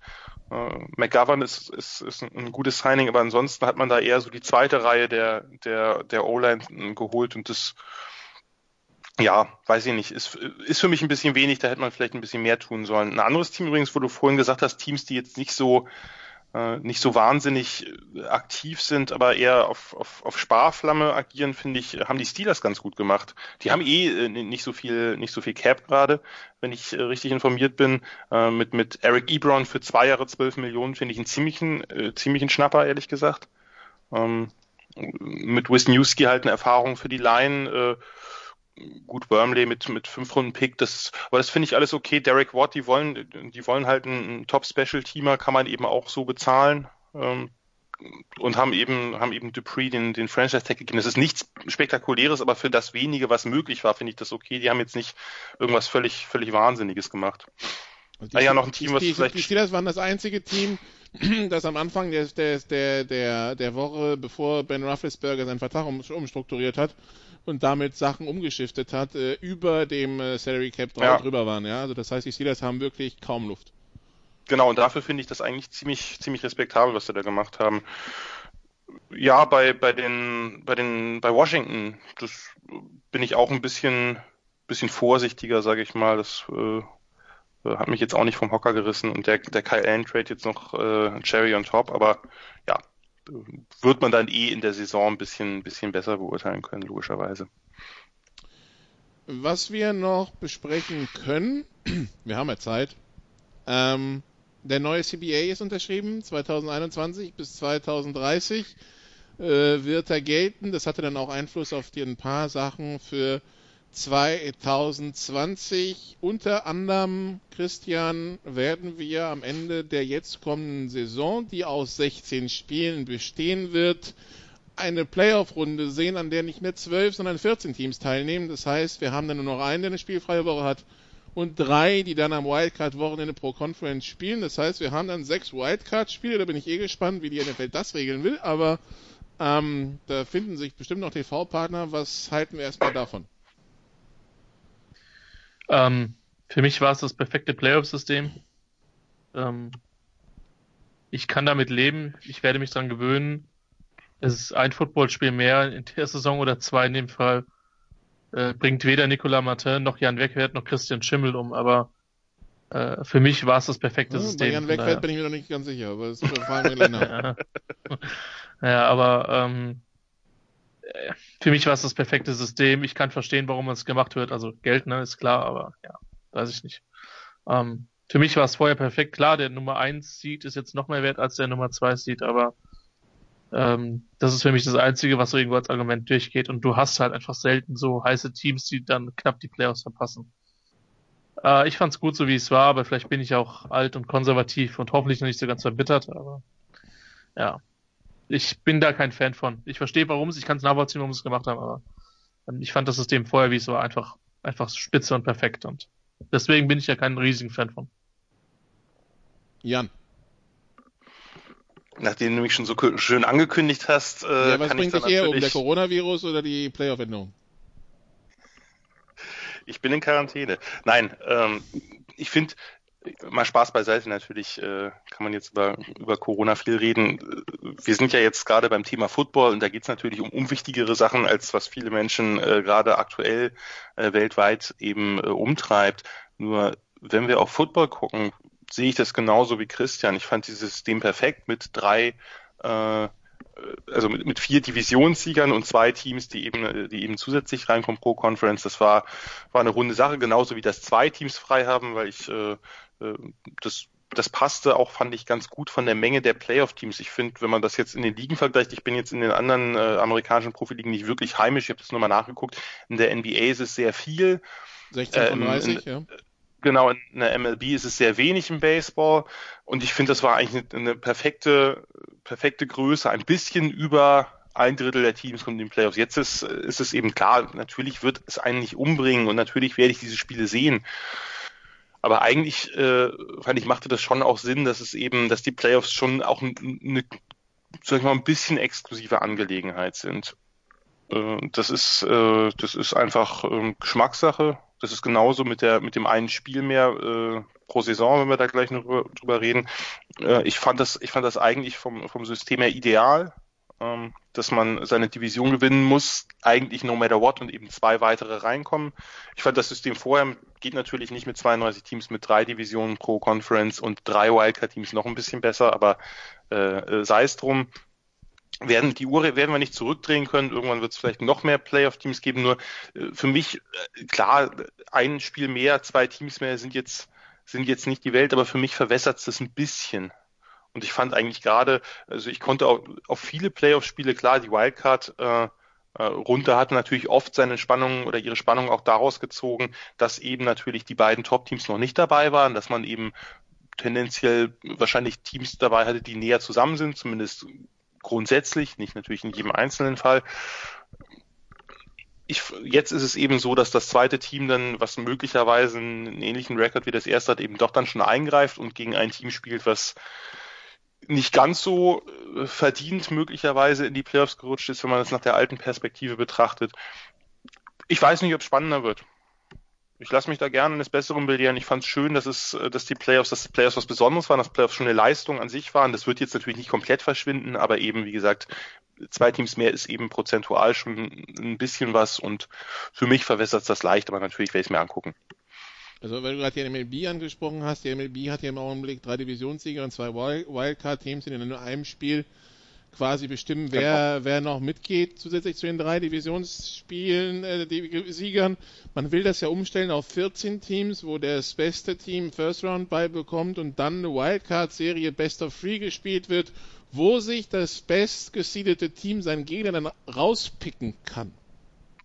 Gut, das, das finde ich jetzt ein bisschen also, absurd. Wenn, aber... wenn wir bei abstrusen Vorschlägen sind, was die Playoffs betrifft, ähm, äh, die MLB möchte da ganz weit vorne mitspielen. Ähm, also nur, aber, ja.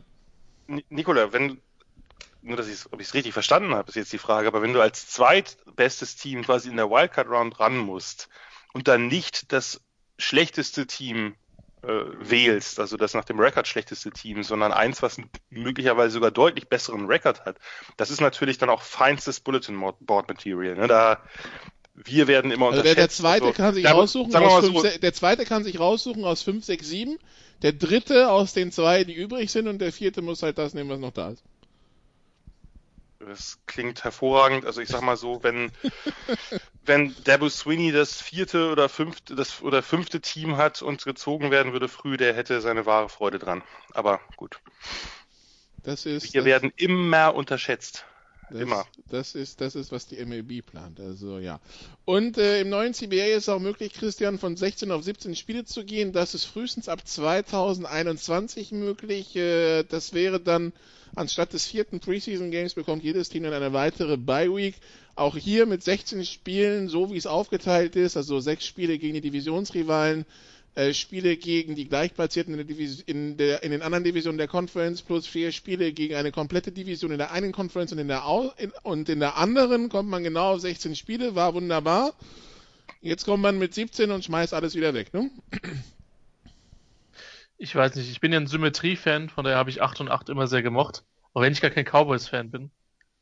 Ähm, Aber äh, ja. du trägst Jeff Fischer im Herzen. Ich trage auch Jeff Fischer etwas im Herzen, aber das liegt halt auch an, äh, an Axel Goldmann und seinen Äußerungen zu ihm. ähm, ich hätte mich sehr gefreut, aber vielleicht besteht dann der Offseason 20, 2020, 21 die Chance, dass Jeff Fischer irgendwie Headcoach der USC werden wird. Das wäre großartig. Ähm, da wäre auf jeden Fall 8 und 8 nicht möglich, so viel äh, kann man an der Stelle schon mal sagen. Ähm, ja, ich bin ein Fan von der Symmetrie gewesen. Ich kann damit, ich gebe zu, ich bin eigentlich überrascht, dass die NFL-Teams es nicht hinbekommen haben, die Owner hinbekommen haben, jetzt schon 18 Spiele zu verankern. Ich hatte damit fest gerechnet. Um, das ist eine Kompromisslösung. Vom nächsten CBA werden wir mit Sicherheit 18 Spiele haben, wenn nicht. Ich glaube nicht, dass es noch mehr werden, aber ähm, ja, das, das tut mir tatsächlich irgendwo, äh, was ja weniger weh ist. Wie gesagt, ich bin ein Fan von, von dieser 8 und 8 Arithmetik. Das Ganze kriegen wir jetzt nur hin, wenn Günther Zapf irgendwie die Hälfte aller Spiele kommentiert, äh, die sich dann zu Unentschieden entwickeln. Ähm, aber mir hat das vorher gut gefallen, aber ich, da bin ich tatsächlich relativ leidenschaftslos. Parallel werden die Active Game Day Rosters von 46 auf 48 Spieler erhöht, die Practice Squads von 10 auf 12 in diesem Jahr und 14 in zwei Jahren erhöht. Zwei Spieler aus dem Practice Squad äh, können dann äh, hoch und runter ge ge geschoben werden, ohne dass sie zwischendurch entlassen werden müssen. Und man kann dann äh, einen dritten Spieler als Return von der Injured Reserve benennen, jedes Jahr statt zwei aktuell. Und Jan, man hat aber auch vernommen, irgendwie die Superstars in der NFL und sagen wir es mal so, die Workforce der kleineren Spieler, die vielleicht so mehr die Journeymen sind, sind da so gar nicht auf der gleichen Wellenlänge gewesen, was das, was das betrifft. Äh, die Superstars wollten davon nichts und die kleineren Spieler scheinen das dann eher durchgeboxt zu haben, ne? Es machte den Eindruck, ja, das ist richtig.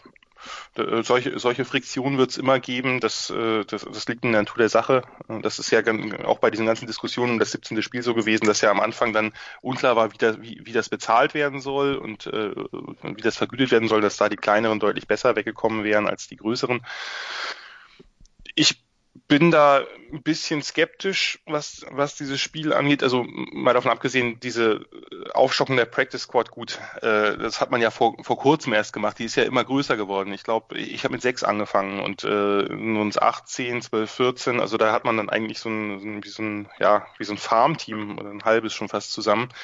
Ähm, das ist mir relativ egal, dass man mehr Spieler aktiv machen kann. Ich fand diese, finde diese Regelung eh relativ sinnfrei. Warum kann man nicht einfach alle Spieler auf einem, einem Roster oder aktiv haben? Spricht für mich nichts gegen. Klar, natürlich hast du Verletzte, die sind dann eben nicht aktiv. Du musst überlegen, ob du sie auf IR setzt, dass man da einen, einen mehr wieder runternehmen kann, finde ich gut. Das Problem ist eher eigentlich, dass das ein oder andere Playoff-Spiel in den letzten Jahren schon stark davon beeinträchtigt wurde, wer denn, wer denn gesunder durch die Saison kommt. Es ist nun mal einfach ein, ein Spiel, das das physisch durchaus fordernd ist, das relativ viele Verletzungen hat. Man kann, kein Team und auch kein Spieler kann dem entgehen. Und es ist einfach so, dass man macht es natürlich am ehesten an den Quarterbacks fest, aber wenn man dann Playoff-Spieler hat, wo dann Joe Webb der Starter ist oder Connor Cook, das ist halt nicht das, was man sehen will. Und ich bin eigentlich dafür, dass man die äh, die Regular Season so gering wie möglich hält, einfach weil das Spannende Ryan ist Lindsay. ja am Football. Ryan Lindsay und diese unglaubliche Cardinals Offense, ähm, wie hieß denn der, der Running Back damals noch? Äh, Grice, Marion Grice. Und also da waren, da waren schon spannende Spieler bei, die dann den, den Negativrekord aufgestellt haben für die wenigsten Yards jemals in den Playoffs, wo man am Ende noch irgendeinen so komischen Lateral Pass da äh, für minus 50 Yards oder so äh, anbringen musste, in Anführungsstrichen. Äh, genau sowas, das gibt natürlich in kleiner, auch das fällt bei Quarterbacks am ehesten auf das ist eigentlich was, was ich nicht haben will. Und ich fand es immer schön im Football, dass jedes Spiel wirklich sehr viel zählt. Das ist in diesen anderen Sportarten nicht so, sowohl in den Playoffs als auch insbesondere in der Regular Season. Äh, beim Baseball wird es dann völlig absurd. Und äh, das ist eigentlich das, was Football ausmacht, dass man sich jeden Sonntag oder beim College Football samstags hinsetzt und weiß, dieses Spiel ist enorm wichtig. Und natürlich ändert sich das bei einem Spiel mehr jeweils immer nicht, aber stückchenweise eben doch. Und 16 war, war perfekt. Ich hätte es einfach auch, auch aus dem Grund, weil eben ein Spiel mehr eben prozentual äh, substanziell auch mehr Verletzungsgefahr bedeutet, einfach weil natürlich Verletzungen auch im Laufe der Saison schneller passieren können. Ich hätte es so gelassen. Es war klar, dass das äh, irgendwann passieren wird, äh, dass die NFL da natürlich äh, den, den Geldtopf weiter aufmachen will ein bisschen größer machen will. Ja, ich werde es nicht ändern können. Es ist, wird das eine zweite Bye Week ist da irgendwie geplant oder nicht? War das so? Zweite ja. Bye Week wenn, und kein genau. drittes Preseason Spiel. Genau. Ja, äh, das mit dem Preseason-Spielen ist so eine Sache. Natürlich ist es für uns als Fans relativ sinnlos. Nur es ist halt einfach trotz allem äh, kein ganz unwichtiger Moment, um eben Spieler zu beurteilen, die jetzt nicht so eine große Chance haben, sie das Backend des Rosters äh, sind. Das mag im ersten Moment unwichtig vorkommen. Äh, nur der ein oder andere dieser Spieler, gerade weil die Saison eben auch lang und fordernd ist, ist dann nachher, äh, wenn es dann Richtung Playoffs geht, in einer Rolle, die er sich vielleicht vorher hat nicht träumen lassen. Von daher, so ganz unwichtig sind die Spiele zumindest aus Evaluationsgründen dann nicht, weil es doch was anderes ist, als, äh, als wenn man eben äh, nur gegen sich trainiert, äh, am besten ohne Pads oder alles. Zu dem Thema, die ersten Staffeln Hard Knocks, finde ich, haben das immer wieder ja. gezeigt, wie das ja. immer, wie das halt ist für diese Spieler, die irgendwo auf Position 42 bis 53 in diesem Roster stehen oder 42 bis halt 58, 59, ne?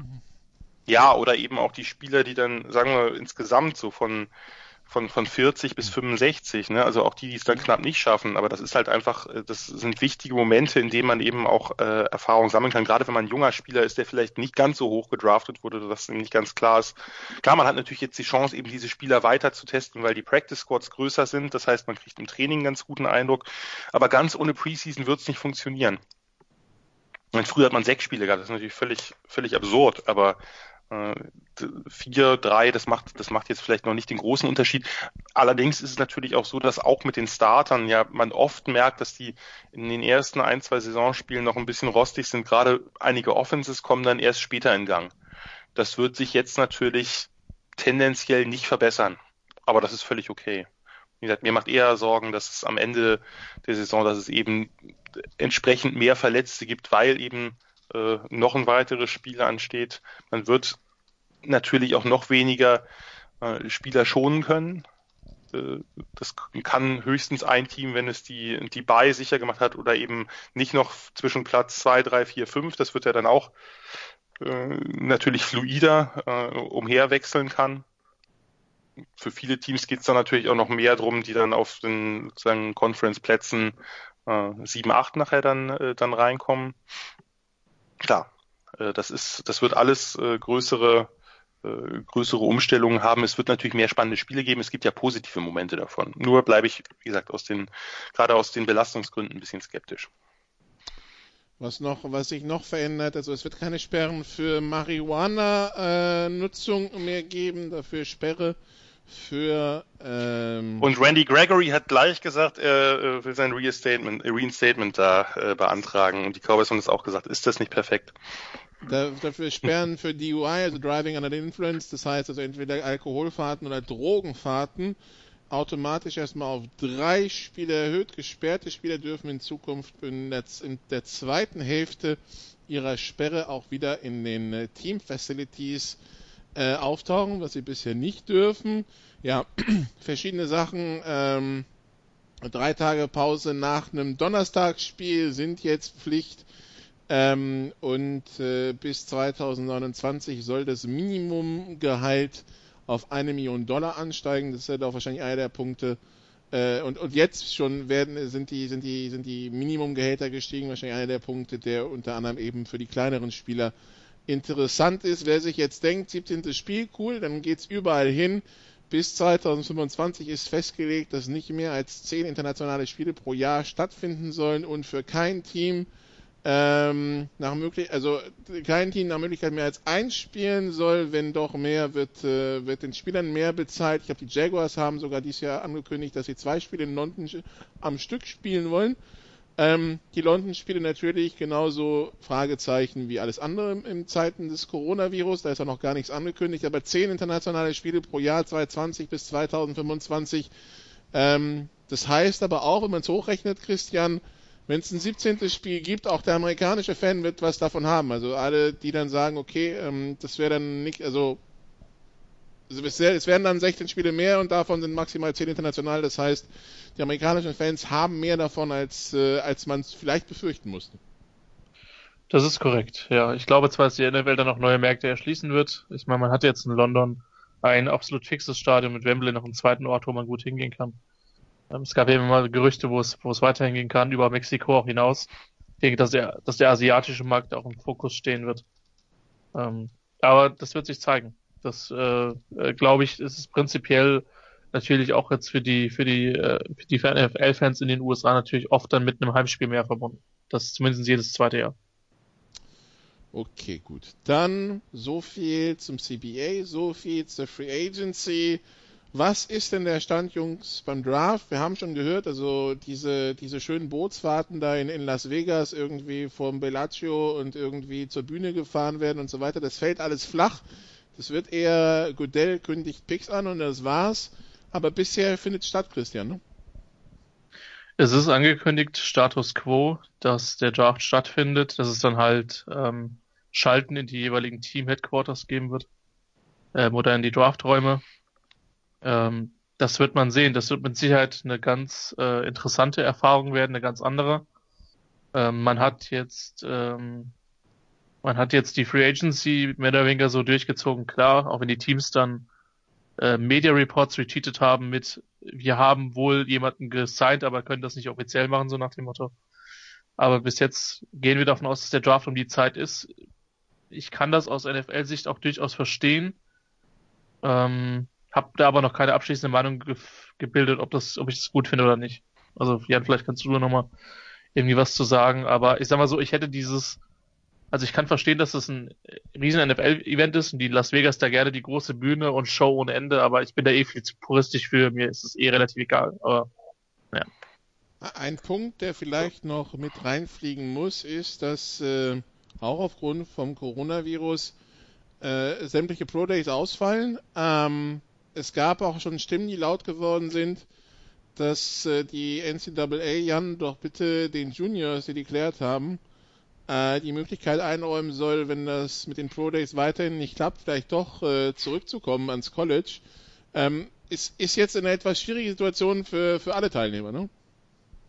Ja, vor allem auch deswegen, weil das natürlich mittendrin passiert ist also die Verstärkung der Krise, der Corona-Krise, so dass einige Pro Days ja schon abgehalten worden sind, andere nicht. Das ist natürlich jetzt für Spieler, deren Colleges Pro Days zu einem späteren Zeitpunkt anberaumt haben, ziemlich nachteilig. Gerade für eben welche, die jetzt nicht auf den äh, unter den Top Prospects sind, die vielleicht auch nicht bei der Combine waren oder bei einem der Auswahlspiele, die sich also nirgendwo zeigen konnten und auf diesen Pro Day hinarbeiten, die können jetzt eben nicht zeigen, dass sie doch sehr athletisch sind, doch toll Bälle fangen können oder ein paar Pass-Rush-Moves haben oder was auch immer.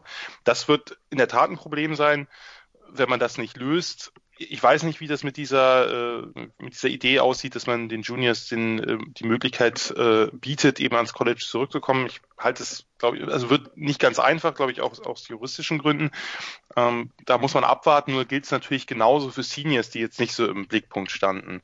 Das heißt, äh, wenn das sich jetzt äh, weiterhin so manifestiert, wie es den Eindruck hat, ich glaube nicht, dass es besser wird, dann könnte es durchaus sein, dass es in den letzten Runden und in, in der Undrafted Free Agency mehr Hit and Miss gibt und man mehr vielleicht auch den einen oder anderen Spieler, von dem mehr Tape da ist oder von dem man irgendwie ein besseres Gefühl hat, der vielleicht irgendwo etwas äh, in, in, einer, in, einem Scheme gespielt hat, äh, das etwas näher an dem liegt, was in der NFL gespielt wird oder dass man das gut beurteilen kann, was das für ein Typ ist und jemand, der das vielleicht in einem anderen äh, Scheme gespielt hat, das nicht so hat oder dass man da nicht so das Gefühl für entwickeln kann, zumindest nicht ganz so gut. Das kann alles Auswirkungen haben. Ähm, das, der Draft-Prozess selber, ob, wie das nun aussieht, da bin ich ganz bei Christian, da bin ich auch relativ puristisch. Das wird dann nicht wesentlich anders aussehen als bei uns in der Live-Coverage, von daher kann man dann auch gleich bei uns zuschalten, denke ich. Und vor, vor, vor Vorteil ist äh, sicherlich, äh, ich habe es Christian ja schon in einem privaten Gespräch vor kurzem äh, erörtert, dass man aus äh, sehr naheliegenden Gründen aufgrund des Coronavirus nicht auf die Idee kommen wird, einen Affen einen Pick verkünden zu lassen, indem man auf eine Scheibe drückt, wo dann der Name erscheint, auf einen Screen oder so. Das äh, das wird Gott sei Dank nicht passieren in diesen Zeiten, aber das ist vielleicht auch das einzig Positive. Aber generell kann ich mir nicht vorstellen, dass man wieder so, so gefühlt 200 Leute einfliegt, die dann die, Runden, die ganzen Picks in den Runden 2 bis 7 ankündigen. Zweifelsfall muss Roger halt äh, bis zum bitteren letzten Pick halt alleine ran, ne? Aber dafür wird er nicht ausgebuht. Also es hat alles was Positives, auch für Roger Goodell. Vielleicht, hm. es wäre sehr lustig, wenn das aus dem Jets, Jets Front Office, wenn die einfach so selbstironisch wären, dass während sie den Pick sagen, wenn halt im Hintergrund leichte Buhrufe zu hören werden, aber so, so selbstironisch werden sie nicht sein. Nee, oder, oder wie sonst bei irgendwelchen 80er-Jahres-Sitcoms Lacher aus der Dose, dass man hier Buchrufe aus der Dose einfach einspielt, damit Godell sich nicht irgendwie erschreckt oder so, aber wird wahrscheinlich nicht passieren, weil auch dafür fehlt dann so ein bisschen der Humor. Generell gilt ja, auch, gilt ja, auch, im amerikanischen Fernsehen im Augenblick, also die ganzen, diese ganzen Around the Horn, PTI und so weiter, das funktioniert ja alles inzwischen über Skype-Schalten und äh, nur noch über, über Videos, die so ins Internet gestellt werden. Auch da gilt Amerikas schönste Wohnzimmer im Augenblick. Also äh, das, die, die Settings, also man könnte fast sagen, Christian, euer, euer, euer Draft-Podcast war schon Trendsetter. Ja, ja, dass das mal jemand über mich sagen würde, hätte ich auch nie nie vermutet. Ich bin auch gerade vollkommen überfordert mit der Aussage und habe dem nichts weiter hinzuzufügen. ja, 23. März also, das ist der Stand der Dinge in den USA. Ähm, ja, wir, wir, wissen nicht so recht, wie es, da, wie es dann weitergeht mit Draft, mit äh, Training Camps, mit, äh, mit, mit äh, regulärer Saison. Ich nehme an, die, die, die Köpfe bei der NFL rauchen schon. Ähm, natürlich können wir da nur darauf verweisen, dass äh, ja, die NFL entsprechend informieren wird. Bis, bis August ist ja, also bis Mitte Juli, äh, Ende Juli, wo die Camps wieder losgehen würden, ist ja doch noch eine ganze Ecke hin. Ähm, wer sich übrigens fragt, was ist mit der German Football League, Christian, der Stand im Augenblick ist, wir schieben auf Pfingsten und hoffen, dass es dann irgendwie klappt, ne? wir schieben auf Pfingsten und hoffen, dass es klappt. Es gibt ja diese EM-Pause, die jetzt nicht mehr benötigt wird aus Also. Fußball-EM-Pause, das, ist- das, Ja. das ist einfach, dass man sich angesichts des Zuschauerzuspruchs inzwischen entschieden hat, nicht mehr parallel gegen EM-Spiele anzusetzen, weil einfach viele Leute dann Fußball gucken und weniger Football und das ist jetzt ja nicht mehr nötig. Und viele, viele äh, Städte auch gerne die Stadien im Hochsommer zumachen. Ähm, wenn's, vor allen Dingen bei denen, wo es kein aktives Bewässerungssystem gibt, in den kleineren oder auch die Trainingsplätze. Das ist der zweite Vorteil, dass man den Rasen dann schont.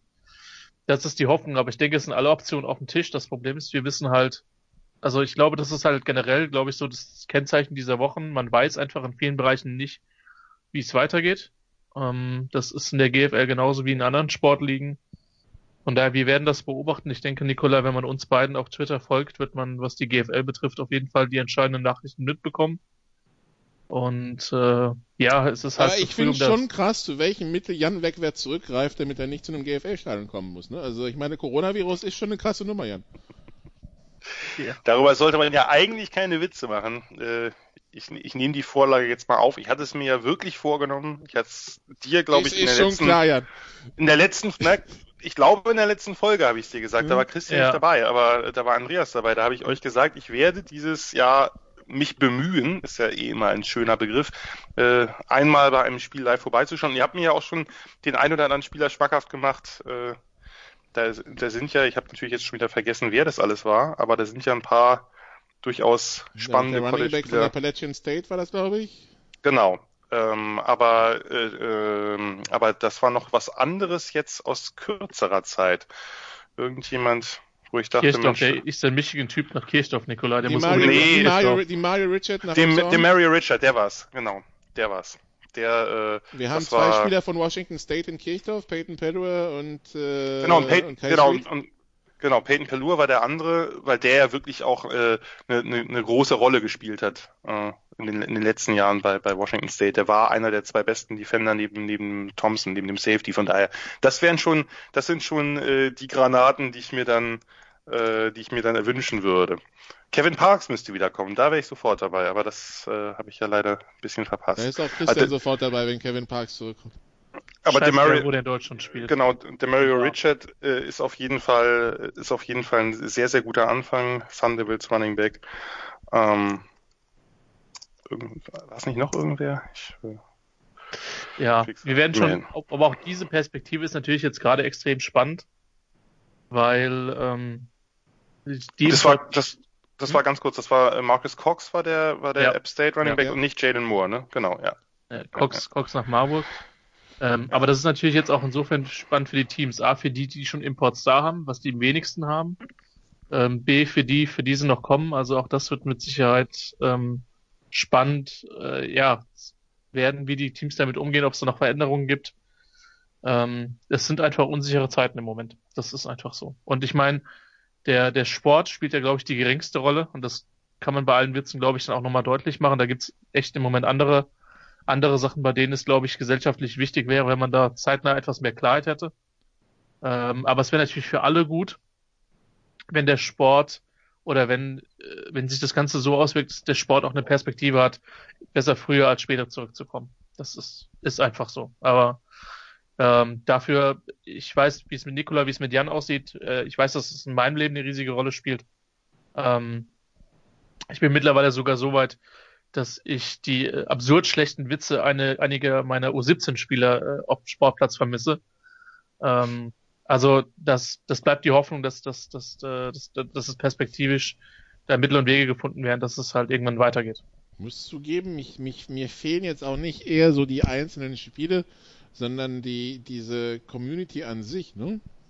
Ähm, Dieses also was weiß permanente- ich, die Diskussion mit Schiedsrichtern, Coaches, Vereinsverantwortlichen, äh, Kommentatoren, Kollegen und was weiß ich nicht alles. Also das ist dann eh so jetzt mehr als das konkrete Spiel, das natürlich auch fehlt. Dann, klar, ich meine, es wäre jetzt in vier Wochen losgegangen am letzten Aprilwochenende mit, äh, mit Braunschweig gegen Köln. Und das Wochenende, die Woche davor war ein kracher Preseason-Spiel angesetzt zwischen Köln und Frankfurt. Ähm, das ist jetzt natürlich alles hinfällig, aber das, die, die, die Community fehlt, also die, die, diese, die, diese, diese Football-Community, die jetzt quasi auf dem Trockenen sitzt und wartet, das ist halt das, was, was, ähm, wirklich komplett schade ist, weil äh, ja, das ist halt, also die letzten, du bist ja jetzt seit vier Jahren dabei, fünf Jahren, ähm, das ist halt das, was über die letzten 15, 20 Jahre sich wirklich auch entwickelt hat in der, im Football in Deutschland. Und bei mir ist es tatsächlich nicht nur Football, also ja gut, bei dir ist es bedeutet Fußball und so, ja. Fußball, wobei ich auch sagen muss, ich habe auch March Madness in den letzten Jahren College Basketball verfolgt, wenn es halt Zeit war. Ich habe den Start der MLB verfolgt, das gehört halt dazu, aber es gibt halt jetzt aktuell echt wichtigere Dinge. Das ist einfach so. Ja. Bei Sport bin ich mittlerweile froh, dass er sich auf Fußball-Live-Spielbesuche und sonst nur Football beschränkt, dass ich da keine, dass ich March Madness oder MLB nicht habe, weil dann, also ich glaube, es würde mich noch mehr aufregen. Jetzt geht's gerade alles noch. Draft-Vorbereitungen sind im vollen Gange, da ist gerade eh die ganze Zeit. Äh, von daher noch merke ich es nicht so sehr und ich merke es ja auch nicht so sehr durch sowas wie persönliche Gespräche mit Coaches vor Ort, da die GFL äh, mich mittlerweile noch nicht fangen konnte und natürlich jetzt auch, wie du schon korrekt gesagt hast, eher schlechte Karten besitzt für diese Saison. Na gut, also ich wäre vor zehn Tagen noch bei Frankreich gegen Irland Six Nations gewesen, aber das Spiel ist ja auch dem Ganzen zum Opfer gefallen, von daher ja. Ähm, Vielleicht ganz gut, dass du nicht da warst. Ja, Vielleicht. wer weiß.